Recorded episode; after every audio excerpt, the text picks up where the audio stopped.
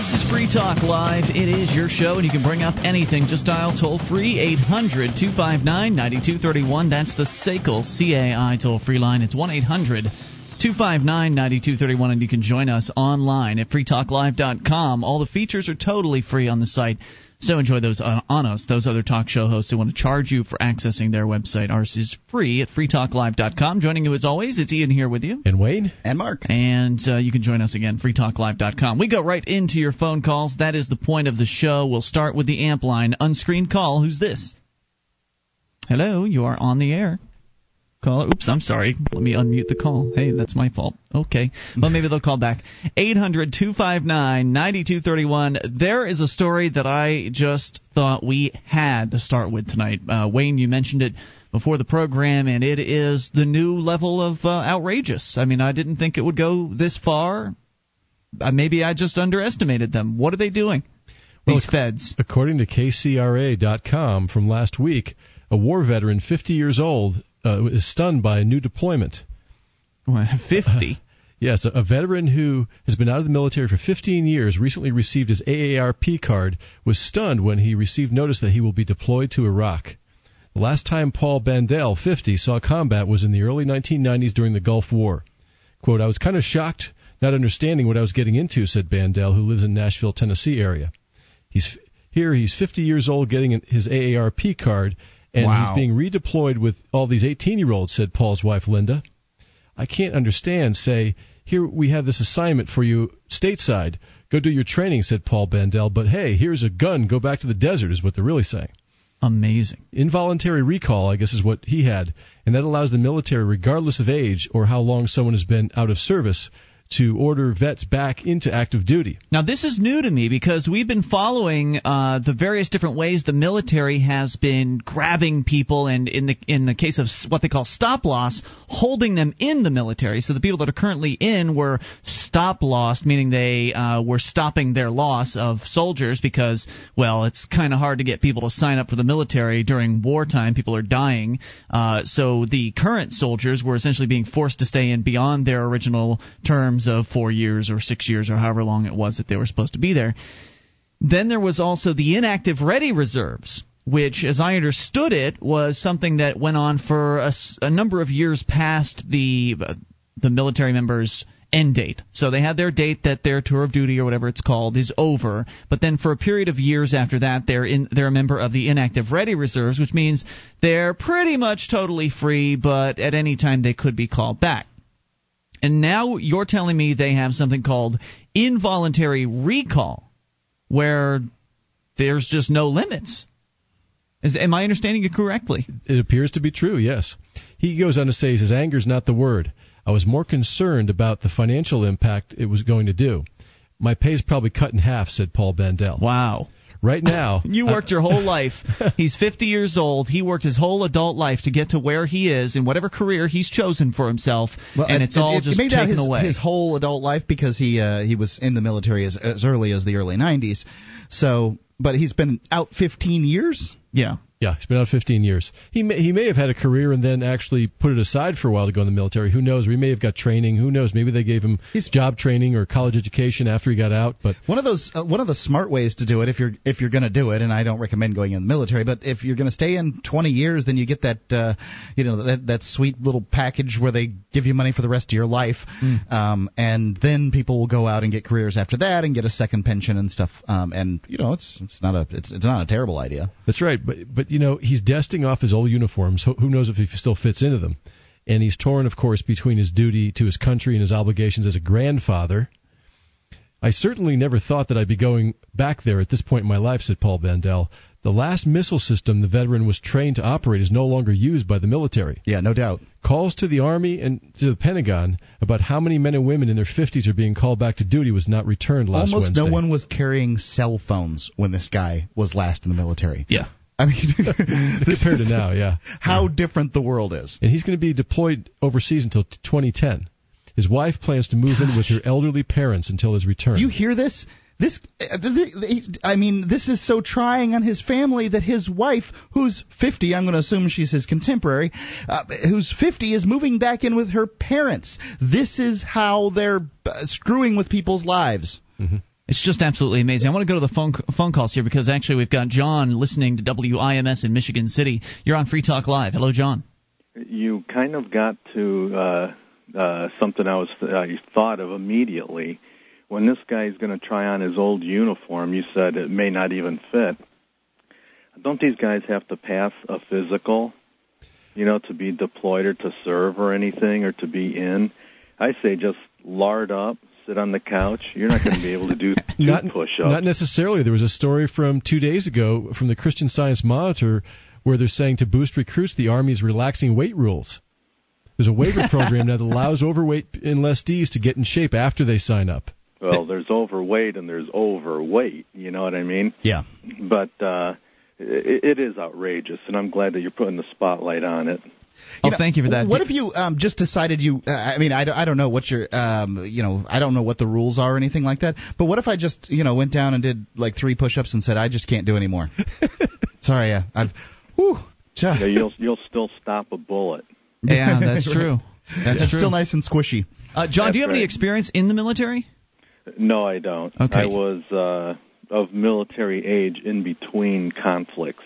Thank goodness. Well, I'm glad you called in tonight. I thank you for it. Uh, one eight hundred two five nine ninety two thirty one is the number. What I'd like to hear from is somebody who actually has some military experience who can maybe fill us in on this, what they're calling uh, the involuntary recall. And I did a quick Google on this uh, terminology, and I found a story from back in 2006 where the Marines were facing what they called an involuntary recall, but they claim in the story it's only those who are in uh, the call up will affect Marines in the individual ready reserves which is, as I was explaining earlier, is a segment of the reserves that consists mainly of those who have left active duty but still have time remaining on their eight year military obligations. It, it may be that he had some kind of. Uh, we don't know anything about this. I mean, it may Yeah. be that uh, he he signed some kind of special, you know, get out of the get out of military free card, and and it kept him on inactive ready reserves for a long time or something. We don't know. Maybe it certainly seems ominous to me. It's crazy that they're calling. Uh, well, they called back that seventy-year-old doctor one time. That too. was voluntary. That was not involuntary. They asked him. They asked him if he would come back. And he said yes. You know, it just goes to show how desperate they're becoming to get enough recruits to go over there and, and fight No all doubt. these different wars and, and occupations around the world. And it, it also shows that we're not probably not very far off from some kind of draft or so-called national service to fill in the ranks. Well, they'll, they're going to need to do a draft if they want to start doing any kind of other war operations, don't you think? I mean, the the military spread pretty damn thin at the moment. So if they want to start up an invasion of Iran or something like that, where are they going to get the troops from? They'd have to deploy them from other areas, obviously. Well, that's true, but they don't want to pull their troops out of other areas either, right? May- So maybe could- they will. Obama claims he's going to pull the troops out of Iraq. Hmm. Well, time will tell, I suppose. Uh, Well, I can tell you, here's where the lie comes in because he's not going to pull all the troops out of Iraq. Period. We have uh, troops in 131 nations around the world. We're not going to, you know, obviously there'll be some troops in some kind of uh, embassy role. I imagine you're still talking about five digits, but hopefully it'll be low five digits. They also need 20,000 or more to stay in the United States in case there's any insurrection. That's right. Twenty thousand troops are uh, planned to be in the what is it by 2011 in the United States? Something like by that. September 11th, 2011 or something. Uh, so all of this very ominous, very uh, concerning. And if you've got a little bit more experience actually in the military, maybe you know uh, others who have been involuntarily recalled. Is this the first? Is this 50-year-old the first to uh, to go in, or and did he sign some sort of individual ready reserve extension? Because from what I understand, and from according to CBSNews.com, uh, the individual ready reserve members are obligated to report only one day per year, but can be involuntarily recalled to active duty. Uh, generally, Marines. Was this guy a Marine? I missed that point, Wayne. Uh, it looks like he was in the army. and- Regular Army. And there's Huh. something here too that he didn't he wasn't he didn't take official retirement. He just took a discharge at the time he left. So maybe that's why. Maybe there was so-called time left on his uh, uh, st- his contract. That's a crappy deal, man. Which, Yes. by the way, I'd like to point out the contract is one of those contracts that the government can just change any old time they want to. So it's not a real contract in that uh, you don't have the option to say, oh, no, no, you, I don't agree with those changes. They can just make the changes from top down and you just have to live with them. More coming up. You can bring up anything. This is Free Talk Live.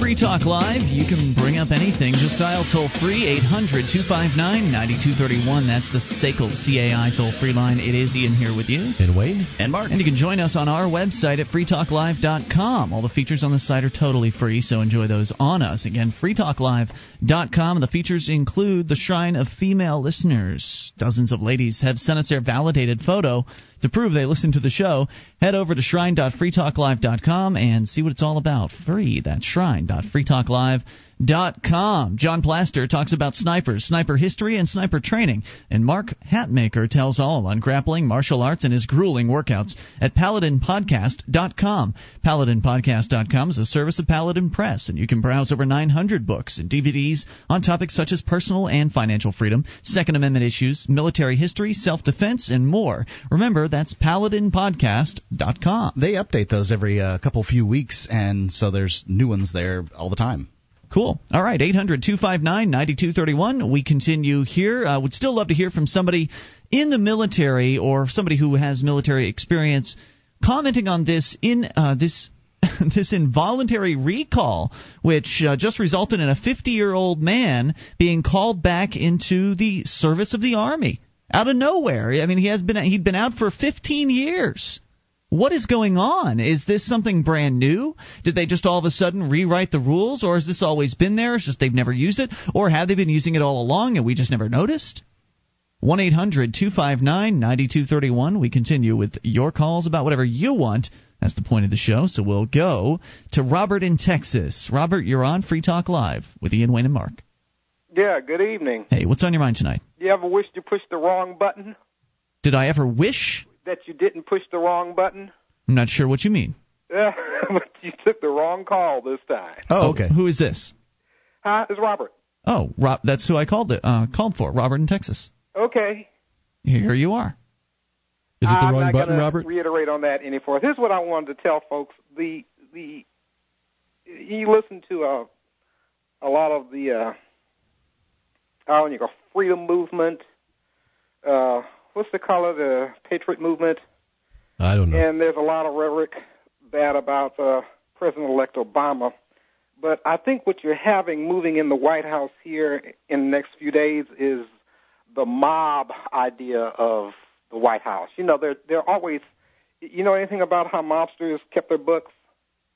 Do tell. Huh? Go ahead and tell us. Uh, they kept two sets. One for the public to see and a private set. So I'm thinking what you'll have when you have this administration move in is is just for public consumption. While I really believe the the shadow government that you always hear about that they're really going to go underground because you see all the money is is the impression is that they can't do nothing illegal anymore, but they they they're going to show the public that they can. They're just going to go deeper underground with. I'm it. really confused about what you're saying here. They they they can't do anything illegal. It seems to me that everything the government does is uh, you know a violation of their own rules. Exactly. Well, what do you mean that they're going to go underground? I don't really well, understand that. The, the administration you're coming in is just for public consumption. I think there's going to be a whole separate set of government a government uh, organization running this country. What is the point of that? I, I don't really understand what you're getting at there. You're saying that, that that there's the government that everybody sees, and then there's some secret, shadowy group of people that's actually, in point of fact, uh, making all the decisions, meeting in some underground bunker somewhere, or something like that. Absolutely. And what's the point of that? Well, the public is distracted by what's going on up there in Washington, and that's not this, that's not in their rights are slipping away But the rights are being taken away out in the open. I mean, the police state is quite obviously out in the open and in everybody's face. So I'm not sure what's so underground about the loss of freedom. It's all pretty obvious Sure, to me. Sure.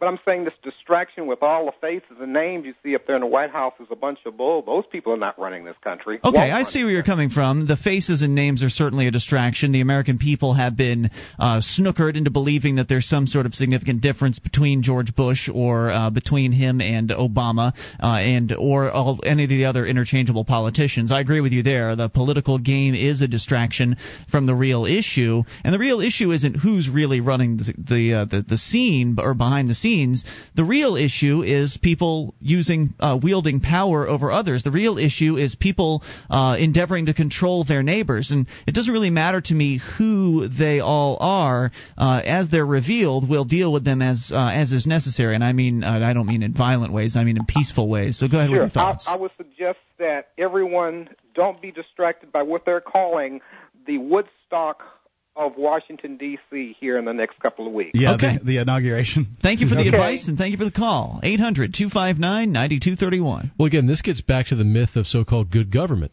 You know, now these the people who elected Obama, who who voted for him, think, okay, we're going to have good government now. But the problem the problem is, and, and this takes me back. Do you remember about five years ago the Siegfried and Roy show out in Vegas when the white tiger mauled Roy? Yeah, I believe Roy, it yeah. was. Remember that? Now this is a tiger that he raised from a kitten. Mm-hmm. And he knew it. He trained it. He worked with it every day. And all of a sudden, it turns around and mauls him, and he's lucky to be alive.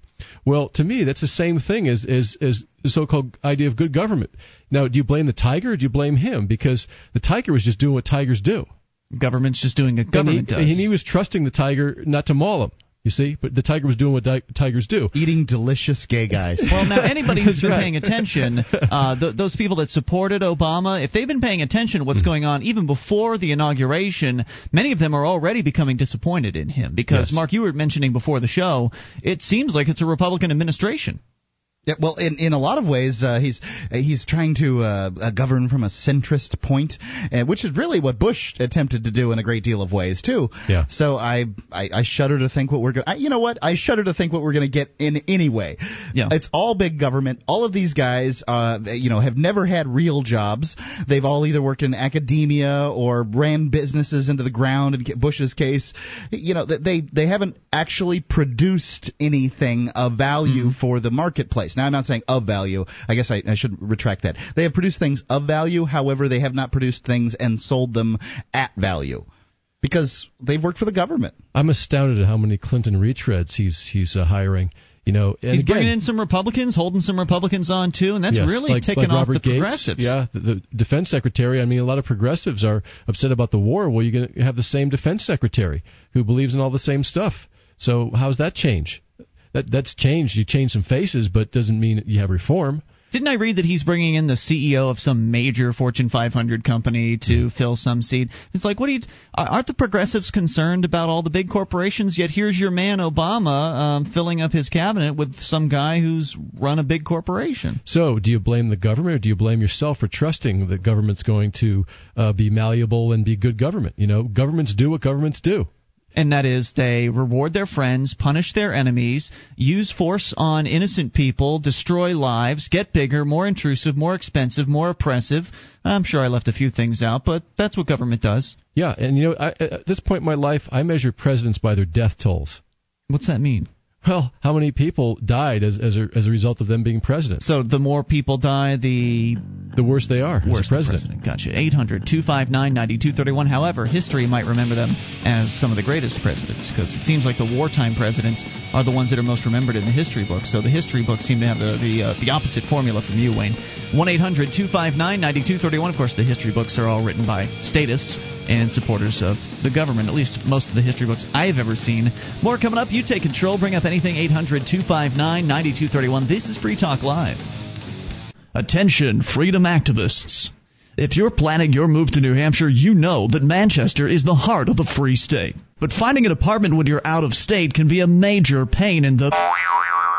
You need Prickle. Prickle has apartment rentals designed to meet your needs.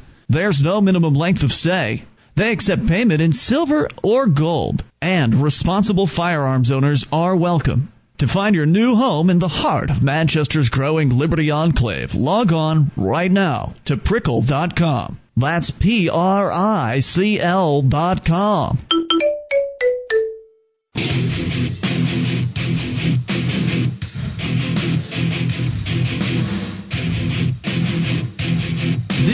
Talk Live. You bring up what you want, just dial toll free 800 259 9231. That's the SACL CAI toll free line, and it's Ian here with you.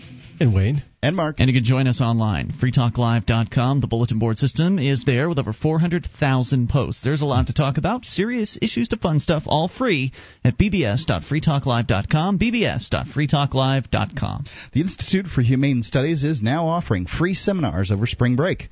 This March, join other libertarians from across the country for an intense and interdisciplinary exploration of classical liberal and libertarian thought. Participation is free. The IHS provides housing and meals during the conference. You can apply now to attend a seminar at the University of California, Santa Cruz, March the 7th through the 12th, or at Emory University, March 14th through the 19th in Atlanta, Georgia. Visit libertarianseminars.com for more information. That's libertarianseminars.com and they're also affiliated with uh, to, to, some extent the students for liberty who are having a conference february, february the 20th through the 22nd uh, this year. So um, i guess it's in dc and if you're somewhere near the area go check out the uh, students for liberty's second annual international conference. It's uh, february the 20th through the 22nd Toll free number here, 800 259 9231. Continuing with your calls, we go to Tony in Missouri. Tony, you're on Free Talk Live. Uh, yeah, actually, I I just have no other source of listening to your radio show. I just thought I'd do it on the phone right now. So could you put me back on hold? Are you uh, serious? No, I'm just kidding. All right. What's uh, on your mind? My question would be, um, is what we can do, what we can do actually about the Federal Reserve, or getting away from a Federal Reserve type system. Good question. Would you have any ideas? Um, well, um, unfortunately, uh, same idea that Kennedy had, and maybe uh, Lincoln, um, maybe start printing some money, you know, with the Treasury. printing money interest. from the government, printing money. Yeah. Well, that won't solve the fiat money system problem. Well, it may may eventually, because if how uh, Americans have confidence in the money that the government produces. no, listen, listen, because that's basically what's going on right now. Um, maybe we can uh, start um, trading it, and then eventually take those Federal Reserve bills and excuse me, and uh, pay off the bonds that we uh, made the money with in the first place. You know, I, I, I I understand where you're coming from on this, Ian, and I am never for a um, you know in, anything that uh, is a destruction of people's liberties and or wealth. In this case, it is a destruction of certain people's wealth who've managed to save their money. But I well, do. Well, because they could exchange it. Well, maybe I don't know. I'd likely you're just what, shuffling you, deck chairs, no, you're. You're talking about well, what's well, going to happen true, is hyperinflation. We're, we're, getting rid of the the interest that the Federal Reserve would would uh, charge us for printing the money. Us charge us? Look, I'm not a party to all of this. I understand you think that you owe money because of what politicians do in Washington D.C., but the fact is you don't because your name's not on the line anywhere. All of it's uh, funny money. They print it out of thin air anyway. So how could any of us be cons- uh, be uh, be liable well, because, for what they do? Get no, real. We are liable because of the debt that is. Uh, Who's liable? Uh, the American citizens, our blood, sweat, and our land.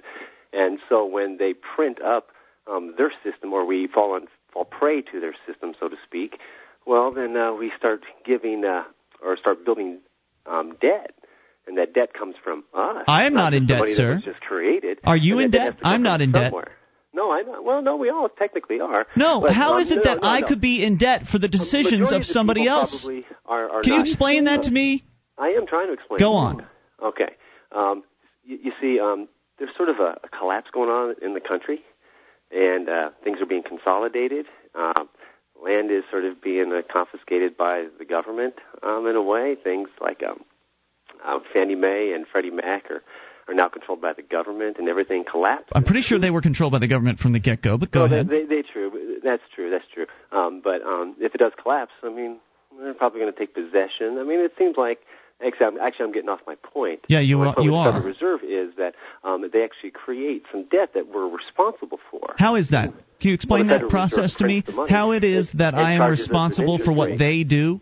I'm sorry? Can you explain, sir, how it is you've made the declaration, you've made the claim that uh-huh. I and you and Mark and Wayne and everybody listening is somehow responsible for what the men in the private organization called the Federal Reserve do and what the men and women calling themselves the federal government do? How it is that how can you explain that process of how we become responsible for what they have done? I don't think I was actually saying well, we're responsible for what they have done, but we are going to be responsible for the debt that is acquired because of what the Federal Reserve. You're saying that we are responsible for the debt acquired by other individuals? Is that's, that what you're saying? Absolutely right. How can, can you explain to me how that happens beyond just some sort of internal fantasy in your mind? I don't think it's an internal fantasy. I believe that the Federal Reserve creates money because mm-hmm. we issue bonds to them. Who's we? The government. I'm sorry, the government, and that would be us technically. no, it would not be us, unless you consider right? yourself part of the federal government. I'm sorry, I don't. So since well, no, I don't fine. consider don't myself part of their little game, can you please explain to me how it is I'm responsible? Go ahead. The government was supposed to serve the people, right? We're in a system right now that is sort of mucked up. I mean, come on, you got to give me that. I'm not so, in the system, sir. No interest in it. Hold on. I know, but you're still participating in the system. No, I'm not you're, participating you're expressing in it. your opinions right here in a free country. That means right? I'm participating in the federal government. Please go ahead, Mark, with your no, thoughts. No, no, you, you still are. Are you are you saying that we are going to be fantasy? Are, are, you going to be? Government is a, you're living in a delusional world, uh, sir. Are, are you saying that we're going to be held responsible to some extent, or are you saying that we are in fact responsible for the debts? No, we are going to be held responsible. There. I'm sorry See, that now that's really that's really the, the, the key here. The fact is that the federal government is going to do whatever the hell it wants, and it's going uh-huh. to take as much money from as many of um, many of the American people as as allow it, and at this point, more are allowing it than aren't. And so I agree with him that we're being held responsible. I mean, if you're using Federal Reserve notes, you're being held responsible. I, I, can see where you're coming from there. I'm sorry, it wasn't too clear to me. It sounded like you you suggested we actually owed some debt or something like that. Oh no, well we we, we sort of do, but we're it's going to go sort to of. a a well not it's debt that they created. We they we perceive it as debt. You know, they or it could be perceived as them stealing stuff from us in a way. You know how the Federal Yeah. Reserve works. They we create bonds, they print money, they charge us interest on the money that we we use in their system, right? That interest right there, technically, has to come from somewhere, and that has to be paid off where? From the blood and sweat that we're worth, the land that we're worth. Well, it And can't that- be paid off. I mean, well, there's no way that it can be paid off. So we're going to be stuck. We're going to be put into a situation. We're going to have to be forced to give up our liberty. No. I mean, not only through terrorism. No. I'm sorry. through- It's not. That's. It doesn't have to work that way. No, Look, if it doesn't if have to work that way. you How- you how- called how- originally with a question it? about transitioning over to uh, something besides the Federal Reserve notes. Your proposal was to create a new fiat currency, a new currency issued by the federal government itself, which uh, probably a violation of the Constitution right there if it's a fiat currency. But they, we know they don't care about that. Uh, but it's still Well, that- another fiat currency, which means they can arbitrarily print as much of it as they want to, which doesn't solve any problems whatsoever inherent Well, to fiat can solve a currency. The the real the solution, of course, is to change right over to value-backed currency. No, listen. The, the way the Federal Reserve exists right now is because through constitutional changes and things that we've done, we could still. I haven't done thing. anything. What? I have not done anything. Please I'm stop sorry if I including me in this. If I include you in, in, in we the people, I'm very sorry. but we can change things if, if we don't. If we want to make it a fiat system, or if we want to back it by silver, that would be fine too. Um, but we could make it a fiat system, and it could work temporarily until we moved into a, probably a silver standard. Gold is more easily manipulated. Sure, because the government just hops, skips, and jumps right through their programs. And they they just create a new program and then they'll they'll change it right off the bat into, into something that works better for people. We know, all know I'm- the I'm government really creates sorry new to say I- programs, they expand them, they get bigger and more intrusive than ever. And Oh, what agree. incentive would the federal government have to switch over to a silver-backed system when they can just print it from thin air? I'm sorry. What the last one. incentive would the federal government have to switch from a fiat currency, if they do what they're what you're suggesting they do, uh, to switch from that fiat currency they are creating to a value-backed currency? What incentive would they have? to get rid of the national debt. they don't care about that. I know they don't care about that, but we, the people, have to care about that. Oh, so you want to elect new people to the federal government that care about that? We, the people, can get together and we can talk, not on the internet. We probably need to talk by passing out um, good old fashioned, you know, getting together the old fashioned way by communicating, talking Yeah. to your neighbors. Good luck, And then we man. our go, good luck changing the federal government from uh, its current form. Thanks for the call. 800 259 9231. Talk about pie in the sky. The, the whole idea that anything is going to change of any substance as far as the financial system in the federal government is nuts. In fact, let's look at Zimbabwe as an example of how things are going to operate. It's going to take a collapse. More coming up here. You take control. This is Free Talk Live. This is Free Talk Live. Bring up whatever you want via the toll free number 800 259 9231. That's the SACL CAI toll free line. It's 1 800 259 9231. Hey, if you like Free Talk Live and you want to help support the show, then we need you to learn how to promote Free Talk Live. You can get a variety of different ways to help get this show into more people's ears around the world. Um, they're all listed at promote.freetalklive.com. Most of them completely free. That's promote.freetalklive.com. So we continue with your phone calls. Uh, we talked to Cliff. In, oh, no, we're not. Cliff dropped. Let's talk to Ken in California. Ken, you're on Free Talk Live. Hello there. Hey guys, have, I have a question. Uh, whatever happened to our freedoms in respect to Fourth or New Year's rather? Uh, got a community get together, invited all the neighbors, uh, set up some stereo equipment outside my house, mm-hmm. and uh, next thing I know, we get a call. Cops show up. Uh, guys threatening me. The Didn't cop was threatening you. Threatening, threatening the first. He, you know, he act like he got on his radio. He's like, uh, "I need five more units in a trailer. We're taking your stuff." Taking your radio or your uh, your stereo yes, equipment? Take, taking the well, it's actually a DJ setup. Mm-hmm. Uh, three speakers, you know, all kinds of expensive equipment. What time of day was this going on? Uh, it was before 9:30 p.m. It was on New Year's, mm-hmm. uh, New Year's Eve, and didn't even get to the point at 10 o'clock, which we were under the assumption that uh, 10 o'clock is the hour at which you have to decrease the volume level. Now, when my wife asked the officers who showed up, uh, who were very rude from the onset, mm-hmm. uh, it was their first call. Um, my wife said, "Well, how many decibels, sir? Um, does it does it that does it have to be before it's a violation?" He goes, "If we can hear it from the street, it's a violation." Uh, yeah, That's right. crazy. You can hear you Yeah, can hear your I mean- car when you started. By the way, did you have a party permit? No, didn't need one. It was on my property, my equipment, and I invited my neighbors. That's not your property, sir. Yeah, well, yeah, actually, technically, you're correct. It is the bank's property. Well, it's yes, also the city. The city of uh, whatever. the city town has a right has a claim to it too. it- no, no, no. The property, the equipment was set up at my house on my private property. Sure, sure. That's what you'd like to think. On my, uh, well, that's what. Well, yeah, that's. Well, see, here's the problem in America. That's what too many of us think. And when you go to try to exercise your quote unquote freedoms, mm-hmm. you get slapped down. Right, They men with guns showed up. Look, ha- Yeah, did you I- find out who the complainant was, or uh, was it one of your busybody neighbors that snitched you out? Well, here's the deal. The complainant has complained every year we've had a block party. We skipped several years in the community. Mm-hmm. Uh, this this gentleman doesn't even live on our block, and he's complaining due to religious reasons. Now, Really? we we had multiple people on this block who came. A lot of teenagers, a lot of uh, local residents who came. Now we kept these people from driving down the road drunk. We kept the teenagers safe. Uh, we felt safe until the police showed up. I bet. What are his religious re- reasons? He doesn't like fun. He doesn't. Uh, well, uh, I forget what religion it is, but whatever religion it is, uh, they're not supposed to party. Right. Okay. Uh, well, Apparently can't be within the vicinity anything, of a party. Baptist, perhaps. Yeah. Um, now, have you uh, ever invite? Have you invited him? Oh yeah. Do you invite him every year? Uh, every time we've ever, we we quit doing it for a while, just too much of a hassle. To invite him or to, to do it? Yeah. Well, no, no, no, no. We didn't even do the party because Okay. of the previous. Uh, you know, the cops prior used to be great about it. They come up say, "Okay, turn it down, not a problem." We turn it down, they wouldn't show back up, not a problem. Right, right. Must be that new sensitivity time- training they're getting. well, well, this time, yeah, this time it came. Uh, they came, and immediately it was hardcore. Um, the guy immediately got out of his squad car. I approached him. I he goes, "Who's in charge?" I go, "Well, I, technically, I guess I am. It's my property, my equipment. Can I help you?" Oh, you made a mistake. You should have pointed to one of the ten-year-olds. He's in Yeah. charge. Yeah, do that next well- time. well, anyway, I, I, I, I said, you know, well, what is an acceptable level? You know, it's only it's not even 9:30 p.m. yet, and this is the whole concept of this is New Year's party. Yeah, New Year's. There's typically fireworks going off, all kinds of revel- revelry going on. Well, you would think. You'd think.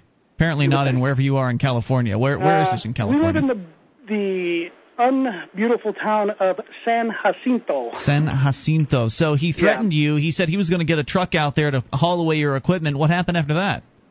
Well, I basically he basically well, what he did he said that after I say he said he he ordered us. He said move it inside now. And I simply said to him, I go, sir, I cannot move this inside. This is bigger than my house. Hmm. He goes, then they immediately act like he keyed up his radio and uh, demanding five more units and and a trailer. Did he take a bullet out of his top pocket? no, no. But I I'm afraid I'm going to have to incarcerate I, you. I, I, yeah, I do believe he is. Oh, he just threatened to take my stuff. I go, Wait a second now.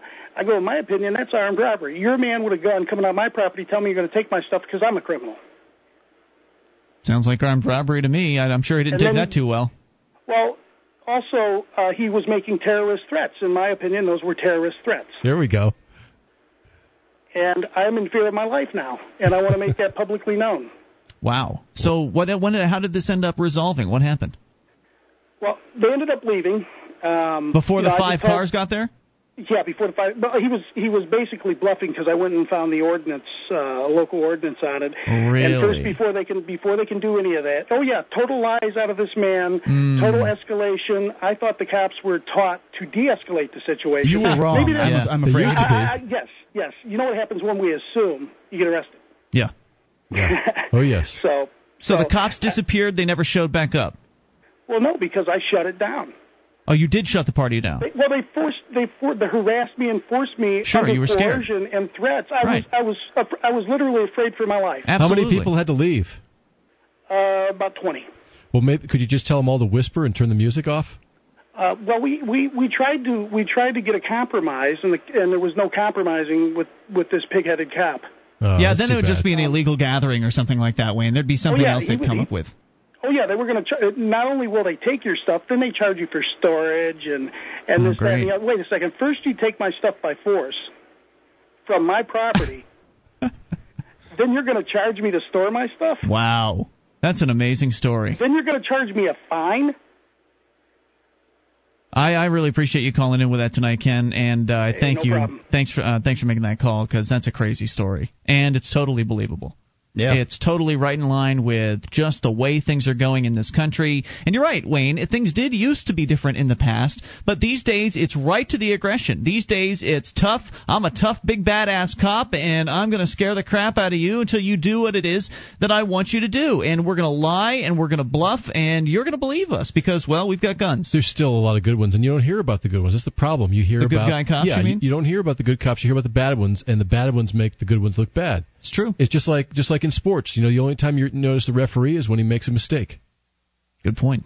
Uh, so in this case, they Of course, you pay the referee to be right. You don't pay him to be wrong. True. Well, they, I mean, supposedly they pay see- the cops to be right too, but The, the, right. Well, that's what I'm saying. Is is the good cops are getting their recognition with their paycheck by doing their job well. It's not like anyone comes out and gives me a big hug when I go and when I sell some ads for uh, Free Talk Live either. It's my job to do it.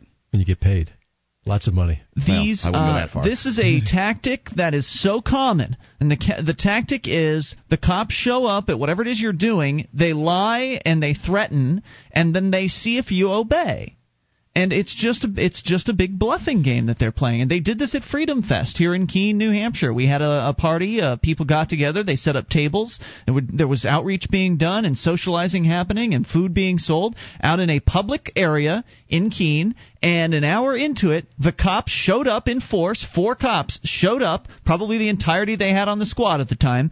They showed up, and one of them came around and started questioning people and started telling them that they couldn't be there, that they were there illegally, and that they had to move their, uh, you know, to, they'd have to move over to this other area if they were going to be in compliance with some sort of regulation that you know he didn't have to show anybody. And of course, none of us agreed to whatever their regulations were in the first place.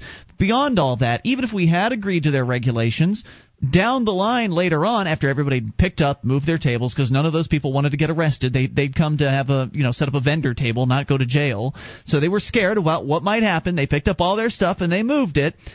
Then weeks later they sent me the copy of the uh, the regulations and it was clear that there was no violation. Clear, crystal clear. And that's one of the reasons why, in my opinion, they dropped the charges against myself and Toby from Free Minds TV for being alleged organizers of the event because they knew they didn't have a leg to stand on. What they did, though, was they came down and they lied to us and they threatened people and they got them to obey them and they got them to jump through their hoops and they probably laughed about it later and uh, and so none of that had to happen. None of the tables needed to be moved. None of those people needed to be obedient.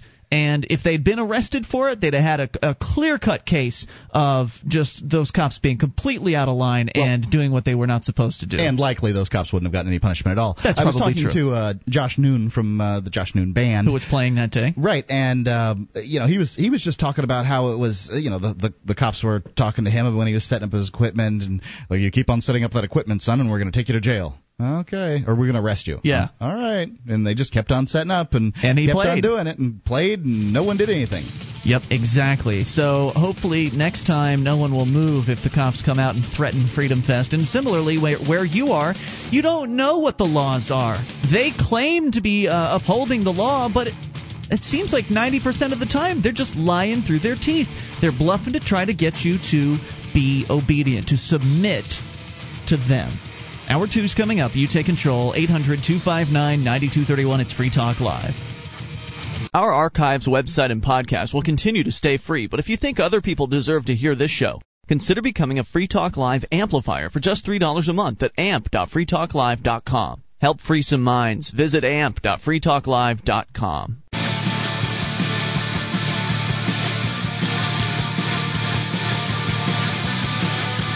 This is Free Talk Live. You bring up anything, just dial the toll free number 8 uh, 1 800 259 9231. That's the SACL CAI toll free line. 800 259 9231. It is Ian here with you. And Wayne. And Mark. And you can join us online at freetalklive.com. The features are free, so enjoy those on us. Again, freetalklive.com. We go right back into your phone calls. Cliff in Miami is on the amp line. Hello, Cliff. Hey, what's going on, guys? You're on the air. What's on your mind tonight?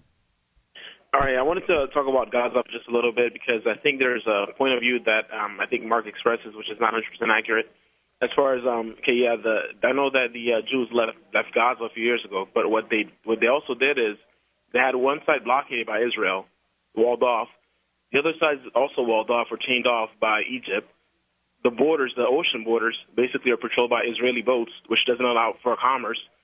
So what do you do when you're in a in a prison twice the size of Washington D, uh, Washington D.C. with 1.5 million people? How do you feed them? Well, maybe maybe you lob bombs over the Egyptian side instead. It really seems strange to me that the um, that Israel uh, gets guys, the. You're breaking up. Um, I, I, the I, what I was suggesting is is that the the rest of the Muslim countries there that will not take these Palestinians in or will not uh, you know uh, Egypt isn't taking their wall down either. Why is Israel, who gave them the land in the first place, being held responsible for the situation? Why are they the ones that are getting uh, bombed when you know Egypt and Jordan they don't want the, they they don't want to let these their Muslim brothers in. It I, you know, they gave them their own piece of land. I'm not saying that it's uh, that, that it's the greatest situation in the world, but you know, I, I, I, it, it doesn't, it does not mean that you can throw bombs over there. I think that uh, you know the the rest of the countries in the world should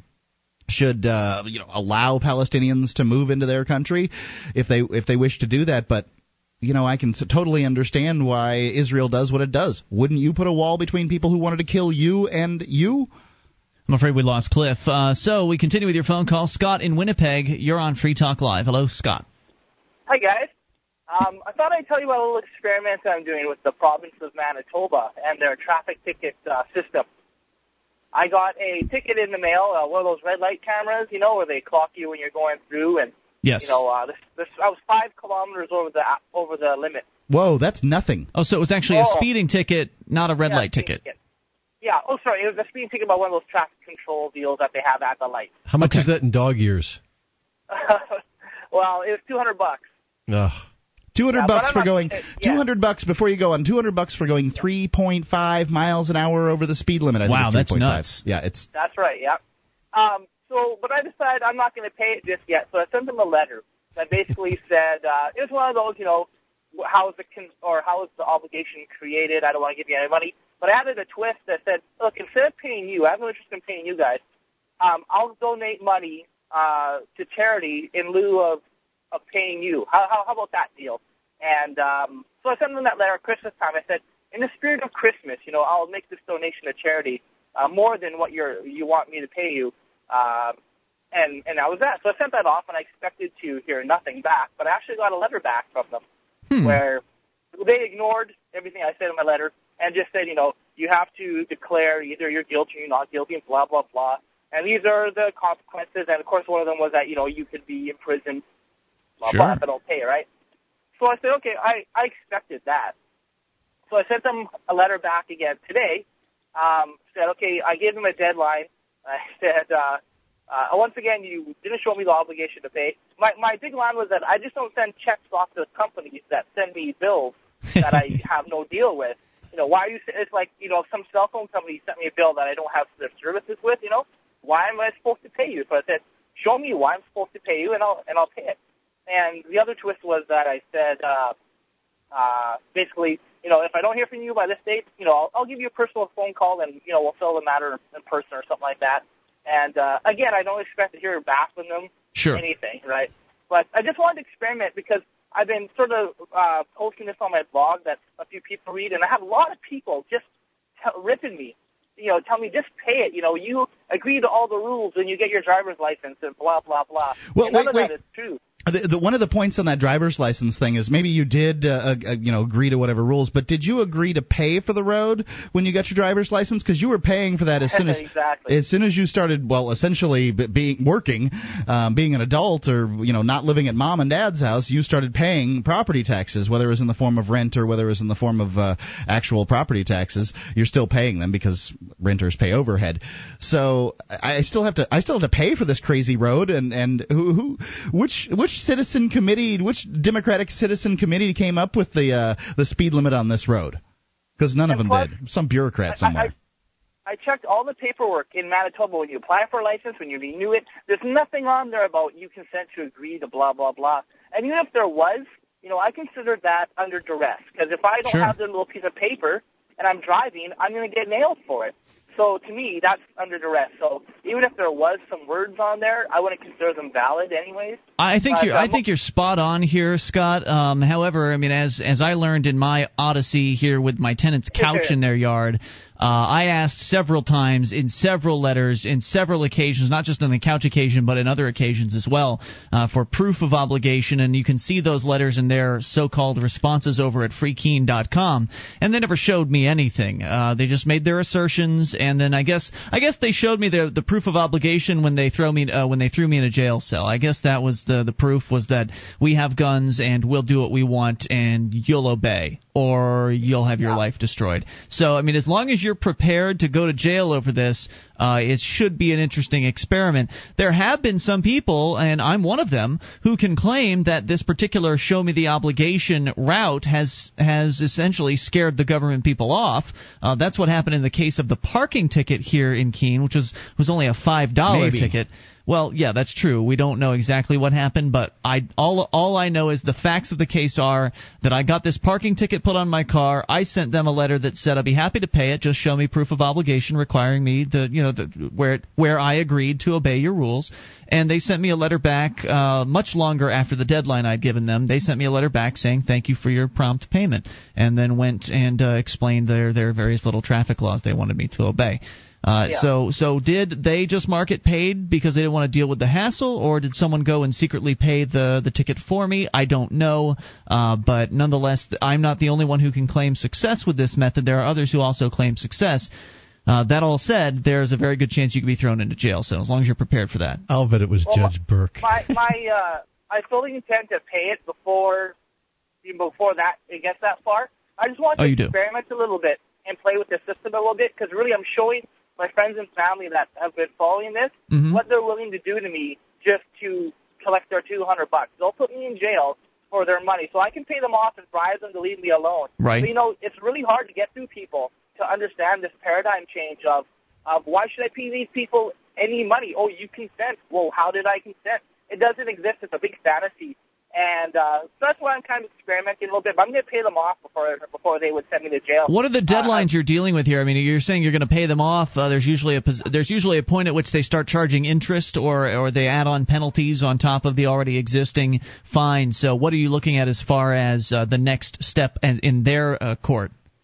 Well, Or- I have to either pay the fine or ask for a trial by January 15th. And Mm-hmm. so the deadline I gave them was January 11th in order to respond back. And, uh, you know, knowing that they're going to ignore me and just go ahead with their deal Yeah. anyways. But, and I know that, that that's what they're going to do, which is part of why I'm doing this experiment. Because, uh, you know, honestly, like I I, I read uh, Free Keene quite often, and the donating to charity idea was from you know your recent action me in there uh, with the city. Um, because I just wanted, I want to do it here to show people here that it's it's the same.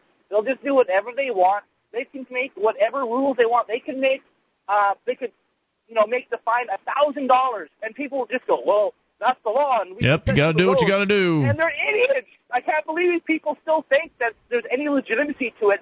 They'll do whatever they want. And well, that's kind of what I'm trying to get. Well, I don't know if they're idiots. You make it, you make it seem like a, a thousand, um, you know, a thousand dollars is unreasonable. But I, uh, now, what is it? What is the fun, funny money in Canada? Um, what's that worth in uh, U.S. dollars? It's about it's about on par, I think, right now. It's, it's about right now. It's about eighty percent. Oh, really? So uh, you It know, two hundred bucks. 200 bucks for going 3.5 miles an hour over the speed limit it, to me is ludicrous from the get-go Yeah. Scott, let us know how Yeah. this develops for you, will ya? You bet. Thanks, yeah, dude, I for the call tonight. Appreciate it. 800 259 9231. You can take control of the airwaves. Bring up anything. This is Free Talk Live.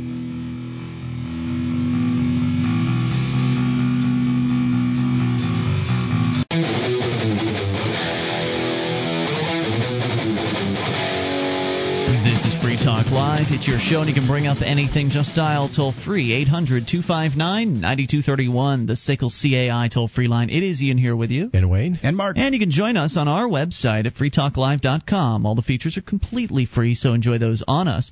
Again, that is freetalklive.com, and those include the archive. So if you've missed a moment of the show, click and download. They're yours free right there on the front page of the site, freetalklive.com.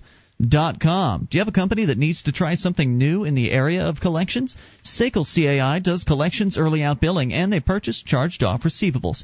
SACL's employees are trained in resolving issues for your customers and treating them with respect. They know that not only do you want to collect your money, but you want to keep your clients too. SACL CAI, check out their banner at freetalklive.com. That's SACL CAI. As we continue here with your phone calls about what you want, we're going to try Cliff in Miami one final time here. Uh, he's been having some phone trouble. Uh, Cliff, you'd originally called about the uh, the situation in Gaza. You were making a point. Mark was responding. You got disconnected. So pick up where you left off. Yeah, actually, I missed the uh, I missed the, the reply altogether, so I'm not even sure um uh what, what was said in between. But I'll move on. I'll move on from that subject because I want to talk about the other part. Uh, my question was um in regards to actually it's not even a question. It's in regards to um dr- drinking and driving. I would assume that roads that, that let's say in the free market, and uh, you had a drink uh, drunk driver problem, you you wouldn't necessarily want to take that drunk driver off the road because the drinking and driving is not the problem. It's not causing an accident that's the problem. So maybe you innovate and try to create a way to get them home. you know, and still have them billed for whatever you know the, the road usage is. You know, and you just figure out a way to get them in their car home, and that's the end of that. So even if it was like a, I don't know, like a, one of those airport walking systems for cars. For That'd be more like a customer service approach rather than a uh, harm the customer approach, which is of course what the government does. They, wa- they want to get more customers. You know, just because you're charging more for your roads doesn't mean you know you're you know you're going to get the same product. Maybe I could innovate and give you extra stuff, and I'll charge you more for it.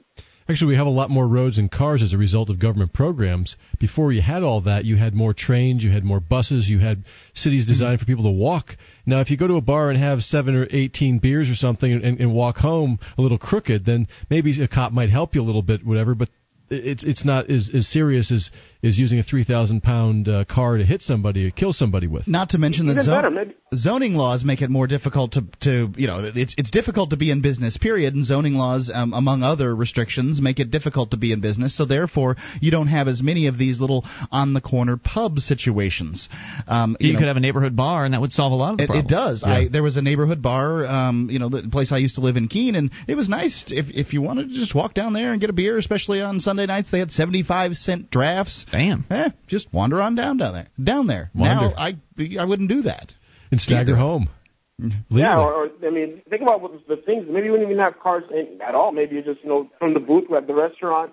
You know, they'll take you from there, and I don't know. Maybe you know, you never know what the market would do just to make sure they keep you as a customer.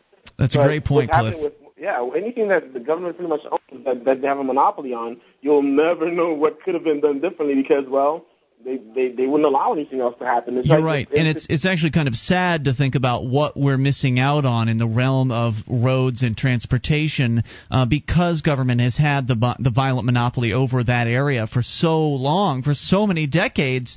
Uh, there could have been so many different innovations and changes, and, and competition could have resulted in, in drastically lower costs and neat new oh, things yeah. being uh, being released into the market, and we have no idea what those things could oh, be. Actually, you, you do have an idea. Take a look at the internet. That's what I always tell people. Think back to the internet of 1995 and what you can do on the internet now. The information you could you could uh, exchange between each other. Sure, we um, can generally yeah. speculate based on what yeah. other industries have done, but that doesn't mean no, we can extrapolate to the roads what well. might have actually happened.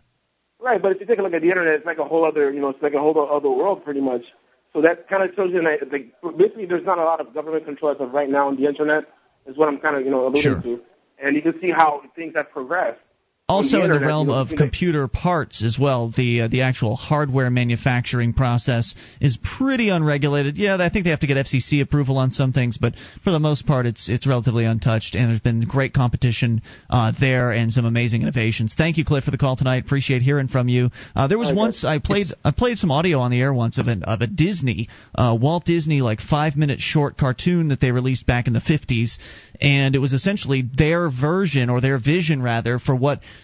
driving could be like in the future. And they had some really neat ideas. I mean, some really just mind bogglingly cool ideas. Like instead of building roads around a mountain, you'd tunnel through the mountain with some new atomic heat ray thing that would just zap a hole in the in the mountain. I mean, it was really cool. Some of the things they came up with. Is it all possible? Probably. I mean, pretty much anything the human mind can envision and can think of can be done. Right. What's what's being said here, uh, said but not said, is that essentially the rate of uh, increase in technological advances on the internet is, is essentially unregulated. Whereas with the auto industry and uh, you know dinosaurs being kept alive that shouldn't be there, mm. and actually um, you know that that makes it difficult for new car companies to come into play, and, and with all the technological advances that they would have, mm-hmm. uh, it's it's really um, the government being every time the government gets involved, it stifles competition and therefore stifles stifles improvement, and that's what we're talking about here. Is that things could be things could be improving like they are on the internet. What every 18 months technology doubles? That might be pushing it in the area of uh, you know physics, but uh, we're not getting that kind of improvement in automobiles now. We're not even coming close. Yeah, and and the automotive industry has become very saturated because even though we have the so-called big three, and some of the American car companies like American Motors and Oldsmobile and a few of them have, in Plymouth have dropped off on the wayside. You've got a lot of Korean manufacturers who've come in and competed very well on price and the quality has gotten better. But with all the money they're spending on bailing these people out, Chrysler, GM, and maybe Ford down the road, you could start a whole new car company mm. from scratch, clean slate, yeah. and, and, actually have some fresh ideas because these companies suffer from uh, not invented here syndrome many times, whereas the newer companies don't. And if you look in the computer industry, where you've got a lot of the companies that are in, embracing a mix of their own proprietary technology and open source technology, those are the ones who are doing very well.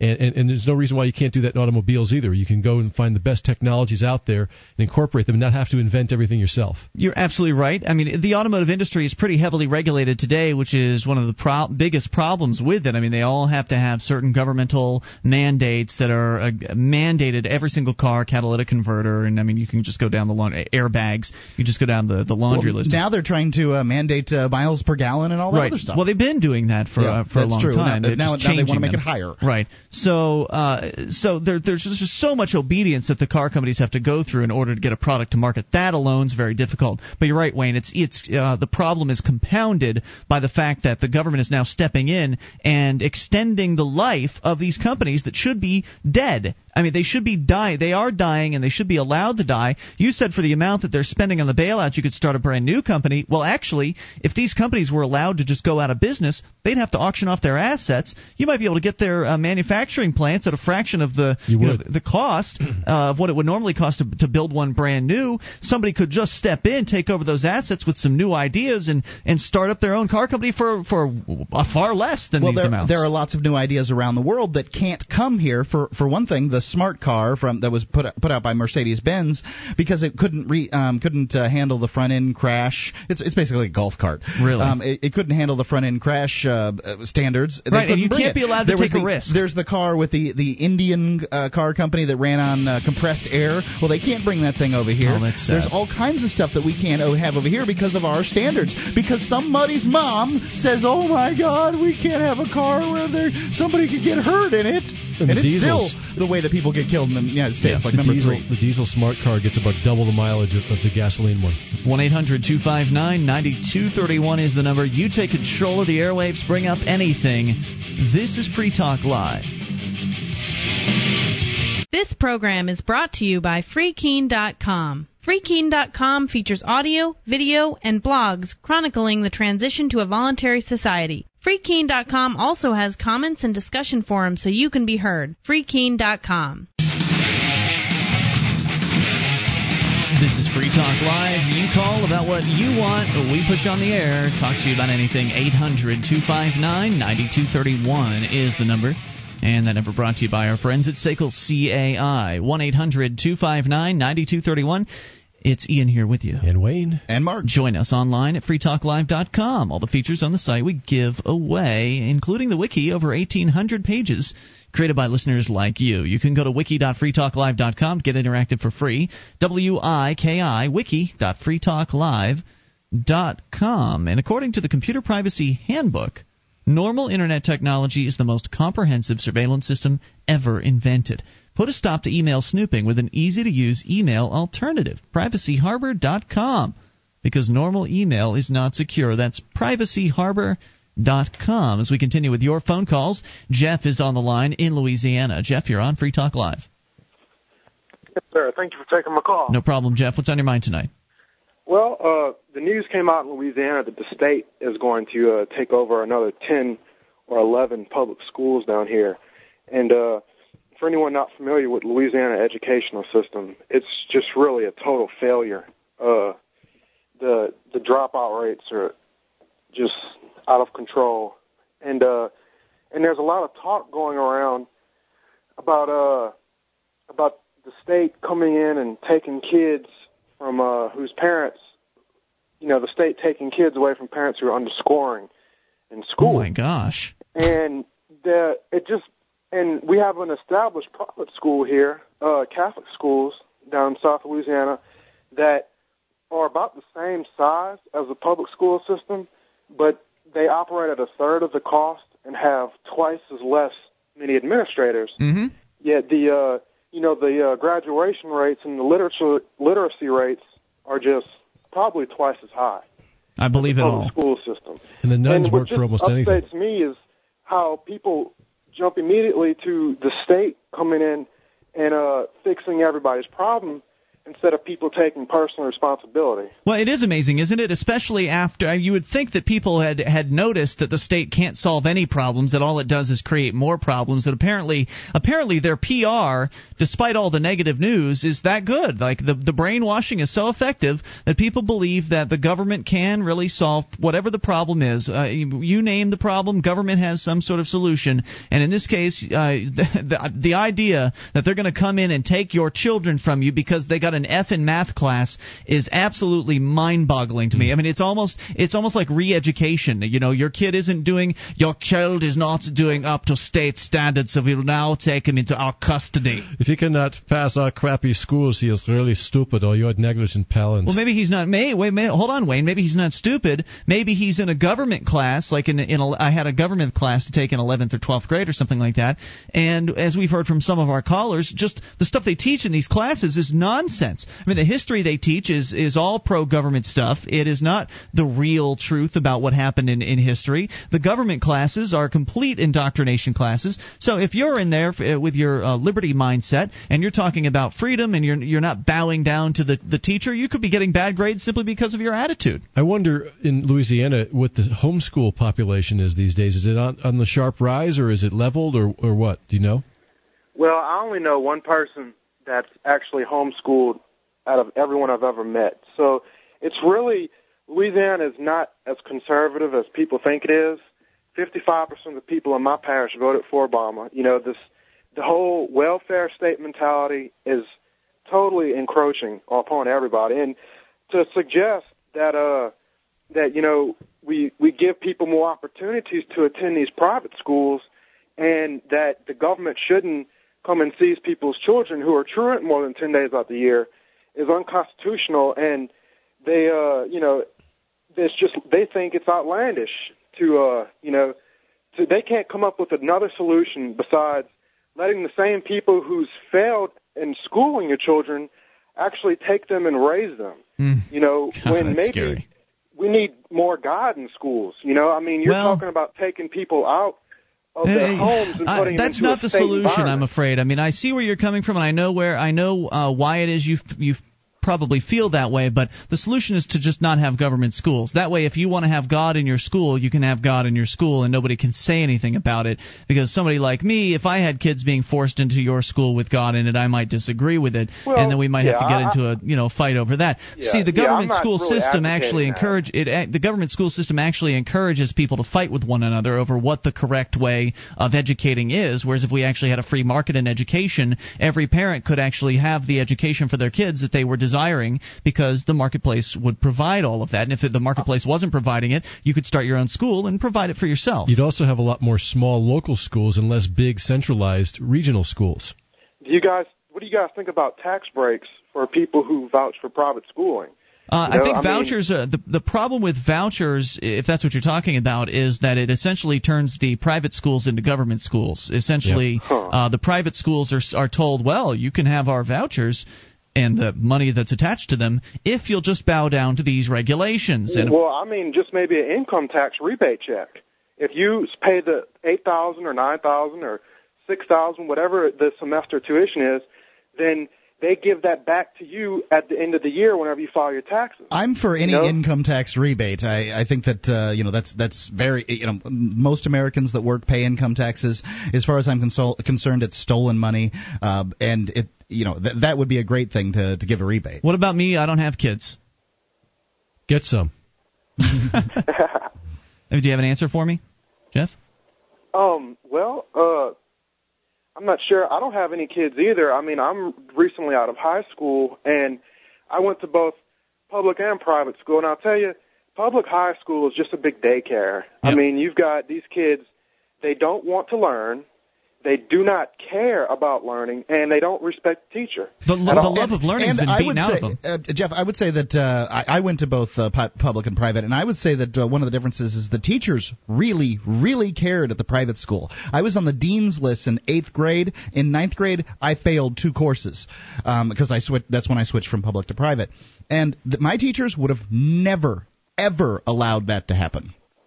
Yes, sir. I What was, mean, the, what was the class size difference? Um, it some was, the it was uh, similar. You can't even learn if you're not in the gift, and if you're not in the honors class in the in the specific school I'm talking about, which happens to be the second worst in the state of Louisiana, and Louisiana is the worst in the U.S. I went to this school, and unless you were in honors class, you might as well forget about trying to learn anything Wow. because the kids would if the teachers tried to talk to uh, correct the kids, the kids would probably fight them. I mean, half the school is gang members, and it's honestly. I remember in a biology class, the guy, the teacher didn't even give notes. He didn't even put notes on the overhead projector because people wouldn't stop talking. He wouldn't dare put up notes. That's amazing. Yeah, I mean, he couldn't. He couldn't because it was pointless. Well, kids are taught in the government school system uh, to hate learning. That's kind of part of what the whole situation, the system is all about, is to make learning just so awful and, and boring and uninteresting that kids uh, look for something else to do with their mind, and uh, that I mean, is they act put out. athletes on pedestals. You know, like There's that. I love athletes. I think everyone should be, you know, get active and lose weight and be healthy. But, you know, these athletes don't even, some of the kids don't even bring books to class. And they just sit in class and the teachers would pass them because they, you know, for whatever reason, benefited, the school obviously benefited from having the good athlete, more money or whatever. I don't Sure. know. But, uh, I mean, it seemed like, you know, it's it's just the priorities are all wrong and the reaction this isn't the government calling for these draconian measures this is people calling into a talk show every one of them called for one of them called for sending kids to a boot camp over the summer. Just the madness. The madness never ends. And I thank you for the call. It was a great call. Uh, interesting points, and you're. I think you're pretty much spot on. Well, this this is um, this Thank is what you. happens when you ask uh, people sort of what their opinion is on this greater problem. Um, you know, people know there ought to be a law. well, people know that they don't have any control over what their neighbor does, but then you ask them, well, how do you control your neighbor? Of course, they're going to come up with uh, controlling uh, draconian rules Right, on if- how to do it because they know that it's uh, otherwise, you know, they're they're not going to have any luck. Well, let's give the kid the kids the option of going to a boot camp during the summer. Toll free number here 800 259 9231. I think people that are concerned with the educational failure of government should get the hell up to New Hampshire, join the liberty activist movement. We should have a damn tax revolt. More coming up. This is Free Talk Live. Free Talk Live. Your number to dial toll free, bring up anything is 800 259 9231. That's SACL's CAI toll free line. It's 1 800 259 9231. You can join us on our website at freetalklive.com. All the features are completely free. Uh, so enjoy those. And if you like the show and you want to help support Free Talk Live, you can become an amplifier. Do it for as little as three bucks a month at amp.freetalklive.com. You get signed up, you'll get perks like access to the AMP only call in lines, chat room, forum, and more. All the details are there for you at amp.freetalklive.com. But the number one reason, hopefully, that you'll be uh, amping is to help Free Talk Live get on more radio stations around the country, bring more internet listeners on board with the show, and help expose new people to the message of freedom. So head over to amp.freetalklive.com and get signed up today. That's amp.freetalklive.com. Back to the phones and the fun. It's Stephen in Colorado. Stephen, you're on Free Talk Live. Hello, how you doing? Hey, super. What's on your mind tonight? Well, uh, responding to the guy, or actually just kind of uh, adding on to the guy who was um who called up just a little while ago about the uh, the government's uh, the government school thing, and he was talking about a tax break, a ta- break in your federal income taxes for schools. And I had I had called up. He might have meant ago. Louisiana state income taxes, but go ahead. Oh, okay. Well, yeah, whichever it is, it, it doesn't matter which governmental body you're talking about.